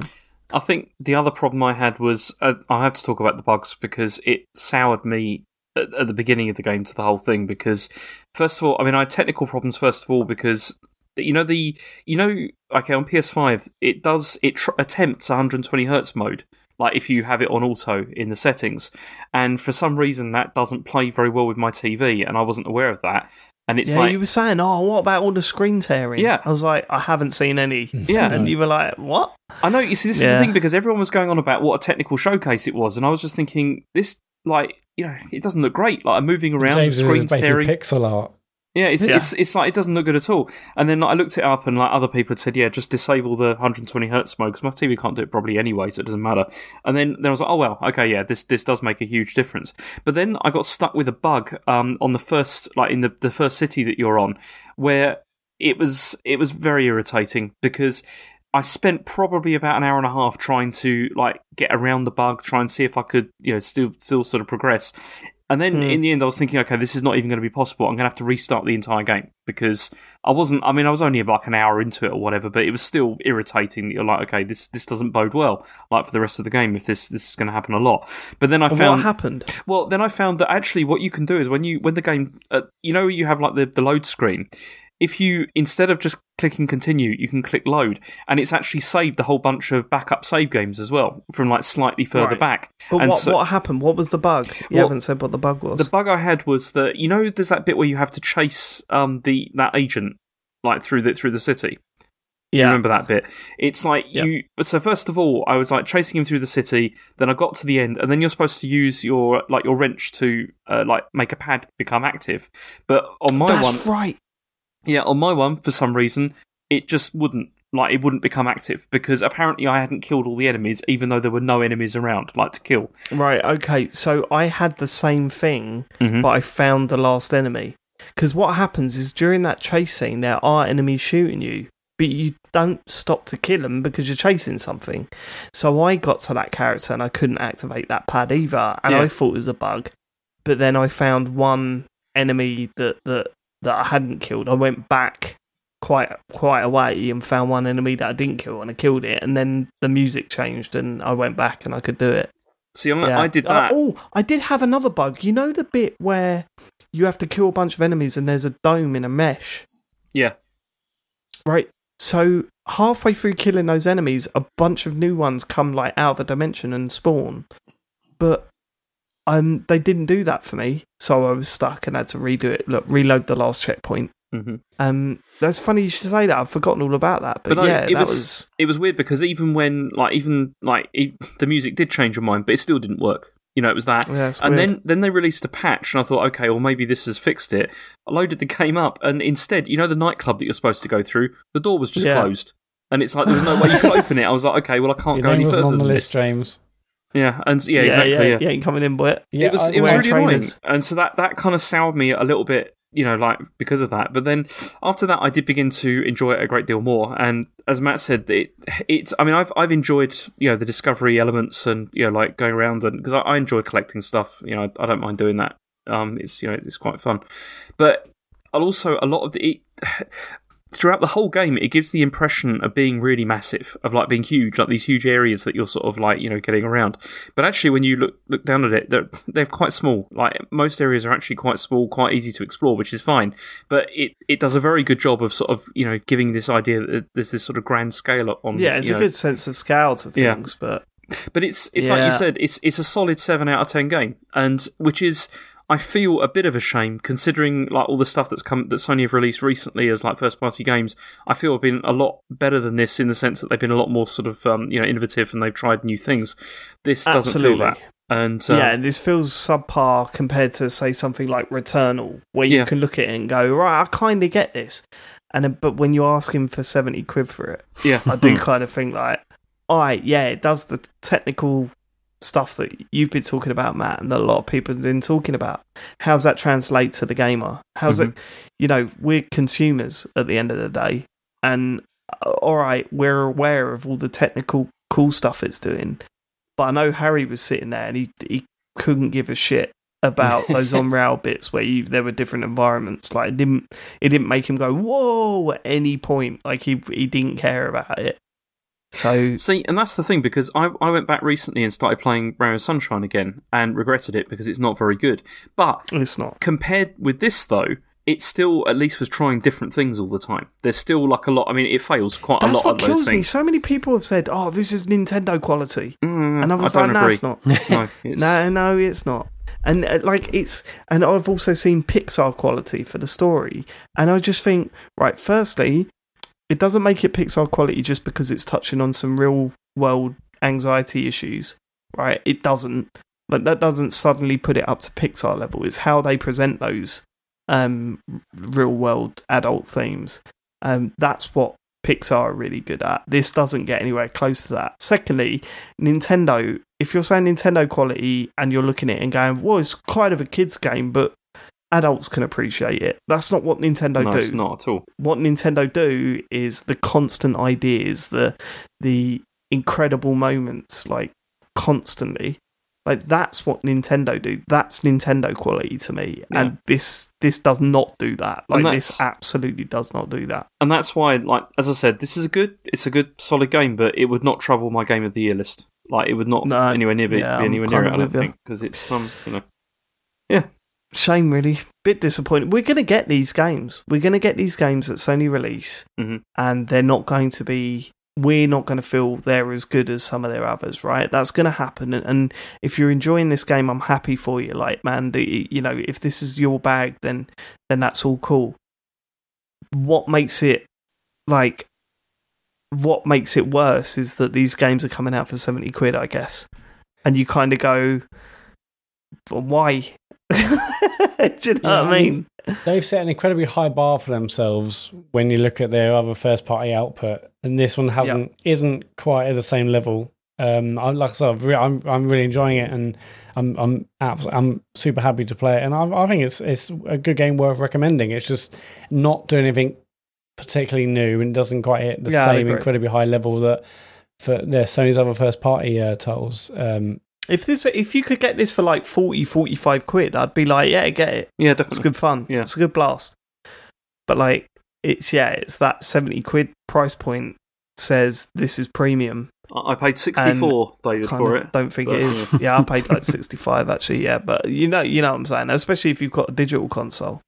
Like, you haven't got that choice. Yeah, especially now they've gotten rid of the codes and stuff. When games like this come out, like it makes you feel even more like, yeah, you really need to buy a disc version because you'd be mad not to really. But also to go back on the bugs. I mean, I've also experienced a bunch of bugs, and not in the same ones you had. But when I would, if I maybe like if I was about to go through like a portal, I would be like stuck in scenery. I've had that a bunch of times. If I've like smashed something near some glass, I've been stuck in scenery. There's bits where like the level didn't load. Luckily, I can just go like restart checkpoint, and it's often fixed it. But Yeah, again for first party. I had title, one where Ratchet had no right arm, and I was just running around with no right arm for ages. So there are a lot but of again bugs. For a Sony first party title, that's not our common to experience those kind of bugs, which is on, really? On PS5, it's got quite a good track record for that. Returnal. Do you remember Miles Morales, where you just turn into a lamp and then it would crash? Returnal was a mess, wasn't it? Generally, as well? The other big first-party titles, bugs haven't really seemed like a huge thing, so it's a bit more surprising here. But no, I'm going to play to the end. I mean, I feel like I'm getting near the end, and I'm really. Sounds like you are. If you spent 10 hours in it, you must be. Yeah, you must be. Should be, but. Yeah, and what about the puzzles? What do you reckon about the puzzles? I thought they were great. I mean, one of them is basically like a new Lemmings game. Yeah, it really does feel like Lemmings, doesn't it? I thought they're all... I mean, so there's one that's kind of like Lemmings, where you have a bunch of robots who are getting from one end of the level to the other, and you have to use different these different balls, which you can pick up, which give you different abilities. One might speed them up, one might power something within the level to move them around a bit, others might make them jump high. I thought that was really good. I think they're in like sets of three. I thought they were all really enjoyable. I really like them as well, but the last one section they do with those, I was just like, now this is just busy work. Do you know what I mean? Like I really enjoyed like the first few of them, and then there's one towards the end of the game where I just thought I can't be fucked, and it does the Spider-Man thing where it says you could just skip it, don't worry about it. Oh, right, and, I've really enjoyed them. The other minigame... Yeah, but wait until you get to that last one, because it really does get tedious. You're okay, I've got to find the other orb. Where does this one go now? I don't care anymore, because it's not quick, is it? You can't just like try things out, because you've got to walk over there, you've got to throw it, you've got to pick it up, select the right one, and it's I thought this is too many. Oh, I've enjoyed every one of them. The other type of puzzle I'm not such a fan of, where you're like a robot spider, and I prefer those. The idea is that you're going in and you're clearing the virus. Basically, what it means is as this spider, you're basically going around and shooting loads of enemies, essentially. And you need to find these certain things that unlock these or take down this kind of force field, so you can basically kill enemies and get rid of the virus. That was more laborious for me, because that isn't as quick. I'm like, okay, you've got to go over here and find the thing. I don't know. I've out of the two, way prefer the Lemmings one. Wasn't such a fan of the other spider virus one. Right, that's probably it for Ratchet and Clank, isn't it? Yeah, I'd say so. I think it's good. We talked it to death. It's good. It's a good game. Just, you know. So, James, you have played the others, and... Well, I've played one. Yeah. Just isn't doing anything. Yeah, I've only played the PS4 one. Mm. Yeah, the 2016 one. Yeah. Yeah. So, but you would say this isn't doing anything drastically different from the early one? I didn't feel so, no. I'm with James. Well, I'm definitely enjoying it. Finish it next week. Cool. All right, we're definitely not doing questions. Sean, what have you been playing this week? I mean, I've got loads, but I'll trim it. So I finished The Wild at Heart, the Pikmin-esque one I've been playing on Game Pass. It's fucking great. Loved it, start to finish. Just really charming, beautiful art and music. Story sort of doesn't really, doesn't sort of resolve in an interesting way. It's just sort of people have realizations and go, oh yeah, guess everything's all right. And that's kind of the end. Just like that. Just in terms of, actually playing it, the design of it. Just loads of really great puzzles that sort of get hard, more and more complex, but never, they're never like stupidly hard. They just require more and more sort of, observation and thinking, like, right, hang on, I need to get over there. What possible routes are there? And when you get the second character, it gets really interesting, because she can get in certain areas that the first character can't, and then it's like, well, how can I throw the guys to bits where she can get them and then move? It's just really good. Really loved it.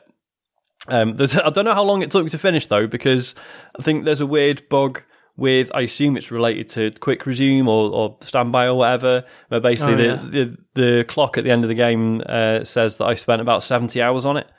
Which is not true. Really loved it. And I've gone back to technically not gone back to, Control, because I bought it for the Series S. I know it's on Game Pass, but it's only the base version, and I'd... Oh, right, so you bought the flashy one. Yeah, because I'd... what does that add? Like what, in terms of graphics? In terms of the graphics? Graphics. This is the thing, right? Because I don't know if it's technically added like proper ray tracing. I assume not. But it does look fucking amazing. Like, so, you know, having previously played this on the PS4 Pro, I then tried, so the base Game Pass version, and it wasn't great on on the Series S. It was really obviously running the base Xbox One version, because it was just constantly just really bad textures everywhere and stuff. It's really noticeable. Whereas, this has been lovely. It's as far as I can tell, constant 60 frames, which. The PS4 Pro version definitely wasn't. In fact, it was struggling with constant 30 most of the time. It looks and runs beautifully. I think it makes a big difference sort of going back in, having a half a clue as to what is actually going on, because it's a game that very much enjoys just throwing stuff at you and just and it's just intentionally weird and confusing and and that's what it's doing on purpose. Whereas I've enjoyed going back and not constantly just been going what the fuck is happening? Why am I the boss now? What is happening? Really loving it. Oh, also the fact that there's loads of assist options now, because I never got that into the combat. And it was interesting. I posted on Twitter saying that just posted a screenshot and said I'm really enjoying playing Control finally. And I had a lot of people say I didn't really get on with the combat. And it's it doesn't matter anymore. Because you just, if you really want to, you can make yourself completely immortal, or you can just, there's a really generous aim assist or whatever. And I do think this is really a case, and I don't think the combat was bad particularly, but I do think this is a case where, it's definitely something that should not get in the way of your enjoyment of it, if it is a barrier to you, because it's just... Yeah, it looks more just a visual treat. Exactly, all these weird effects and stuff. Yeah, just the journey through this weird compound and all the things you discover and the story and the way it looks and stuff is just completely valid to just want to experience it for those reasons alone, I think. I'm finally into Control. I think I've done 4 or 5 of the main missions. I can't remember how many there are, but I'm not massively, I'm not like most of the way through it or anything. But yeah, having a really good time. Yeah, I absolutely love Control. I love the way it looked. I love the mystery. I actually enjoyed the combat. It got a bit troublesome towards the end, but I loved it. There was James. There's a bit at the end that you absolutely hated. Is that right? I did, yeah. As I said, it's utter bullshit, what happens. And it really... I mean, I enjoyed the game. I thought it was pretty good, but the combat was something which irritated me in places. Yeah. But that's pre any patches or anything like that, or any changes. Yeah. The map's a lot better now as well, because I know that was a real problem initially. I can't remember what it was like to begin with. I just remember never being able to read it or figure out where I was on it, whereas now... that has not been a problem for me. So yeah, good game. And it was it was 14 £14 for the complete edition with the next gen enhancements, which maybe a bit cheeky, charging money for the next gen stuff, but at least it definitely actually works, unlike the next gen version of Wreckfest, which was a disappointment, because I paid up for that, and it was... at first I couldn't tell if it had been enabled or not. That's not a very good sign. Well, no. And then it's sort of... long story short, I then asked for a refund, because I was just I'm... If the update has applied, then this really isn't working. It's not doing anything. And it just, a few days had passed, and I was like, why have I spent £9 on this upgrade anyway? I think I would have rather just bought some, DLC for it or something instead if I really wanted to, you know, because it's a good game and got it on Game Pass, so happy to chuck the devs some money, but I'd rather get something tangible for it. Yeah, so I requested the refund and then basically found... I was looking at the comments on one of like the official trailer for the next gen enhanced version, and yeah, it was just full of people saying like, hey, like, so you do have to like manually enable it. It's in like the, you know, go to like manage installation or whatever for the game. Apparently there's a box there you have to tick. So didn't know that, but yeah, everyone's saying the next gen version is just fucked. Why late on? It all this does is highlight how good that smart delivery stuff was. Yeah. You know, all the troubles that people have had with their PS5 and downloading the right version. And then when they don't take advantage of smart delivery and this sort of stuff, you know, paying for the upgrades and stuff. Yeah. Seems like a massive ball ache compared to just, everything's on Xbox. Like, you just, whatever you download, it'll know what you're downloading to and it'll just put the right version on for you. And I think... need to switch things off and on. Yeah, and I think especially, so like... where it's, you know, a game that is already on Game Pass anyway. Like, I do think it's short-sighted to charge for that upgrade, because as I say, if they'd just gone, here you go, here's a free, you know, next-gen upgrade for it, I'd have played it again and then, as I say, probably bought some DLC for it. There's like 2 season passes that are, you know, discounted because it's on Game Pass, and it would have opened the door to that, I think. So yeah, it's just weird.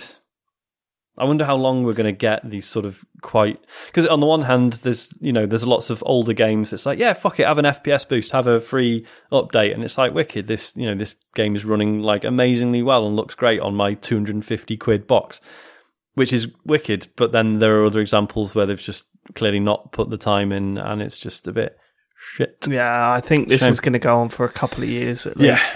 Yeah. Just while there's that transition to the next gen, you know? Yeah. But yeah, that's it from me this week. Cool. Well then, we'll call it a night there. I think it's been as James said earlier, it feels like we've been recording for hours and hours and hours, even though our recording in front of us says 2.5 hours. But we've still gone past the Dash Radio time limit. Well, I don't know. We've got some stuff we need to edit out, so maybe by the time that's done. True. Oh, there's another edit now as well. For those of you that are listening and wondering what we're talking about, tonight's show has been a disaster to record. Matt would have done a lot of work to make this sound very good. Yeah. But it's been a total fucking disaster. I had a power cut. Matt's been dropping in and out of the of the Discord throughout the evening. Yeah, what a joke. It's been a crazy one. But we got to the end and we hope you did too. And listen, there's no need to switch off yet because Matt's got the socials, haven't you, Matt? I don't know if I have got socials. I guess I have got the socials. We aren't doing any streaming this week. I know that much. I don't know. James, are we going to do our thing that we've been talking about? We can, yeah. Do you want? Can we start next week, though? It'd be nice to have Okay, all right. What is it called? Agent something? I can't remember. What's it called? Yeah, it's that PS Plus game that come out. It's a co-op game. Oh, the co-op James puzzle thing. James and I going to play that. Yeah. I think we're going to stream that. Cool. So, yeah, we'll probably start that next week, shall we? Yeah, that'll be good. Yeah. Cool. Nice. Okay, yeah, so no streams this week, but you can still go over to our Twitch channel and give us your Twitch Prime Gaming sub if you haven't already during our E3 coverage. So connect your Amazon and Twitch accounts, go over there, give us your free sub, we'll really appreciate it. We're on Patreon, as we mentioned at the beginning, patreon.com/TCGS. The bonus show will be out within the next week. Yeah, looking forward to that. Talks over from this month, which was the Xbox 2009 one, where they revealed Project Natal with Pierre Molyneux was there and Milo was there. It's quite the viewing, shall we say? And that's now available for £8.15 above patrons, and tcgs.co is the website where you can go on there and get some merch and look at our social links and all the usual bits. And that's it. Okay, well that's it for this week. Thank you so much for living it. We'll catch you next week. We hope you're doing all right. We really hope you're doing all right. Keep up the doodling. We'll catch you next week. Goodbye. Goodbye. Bye. Bye.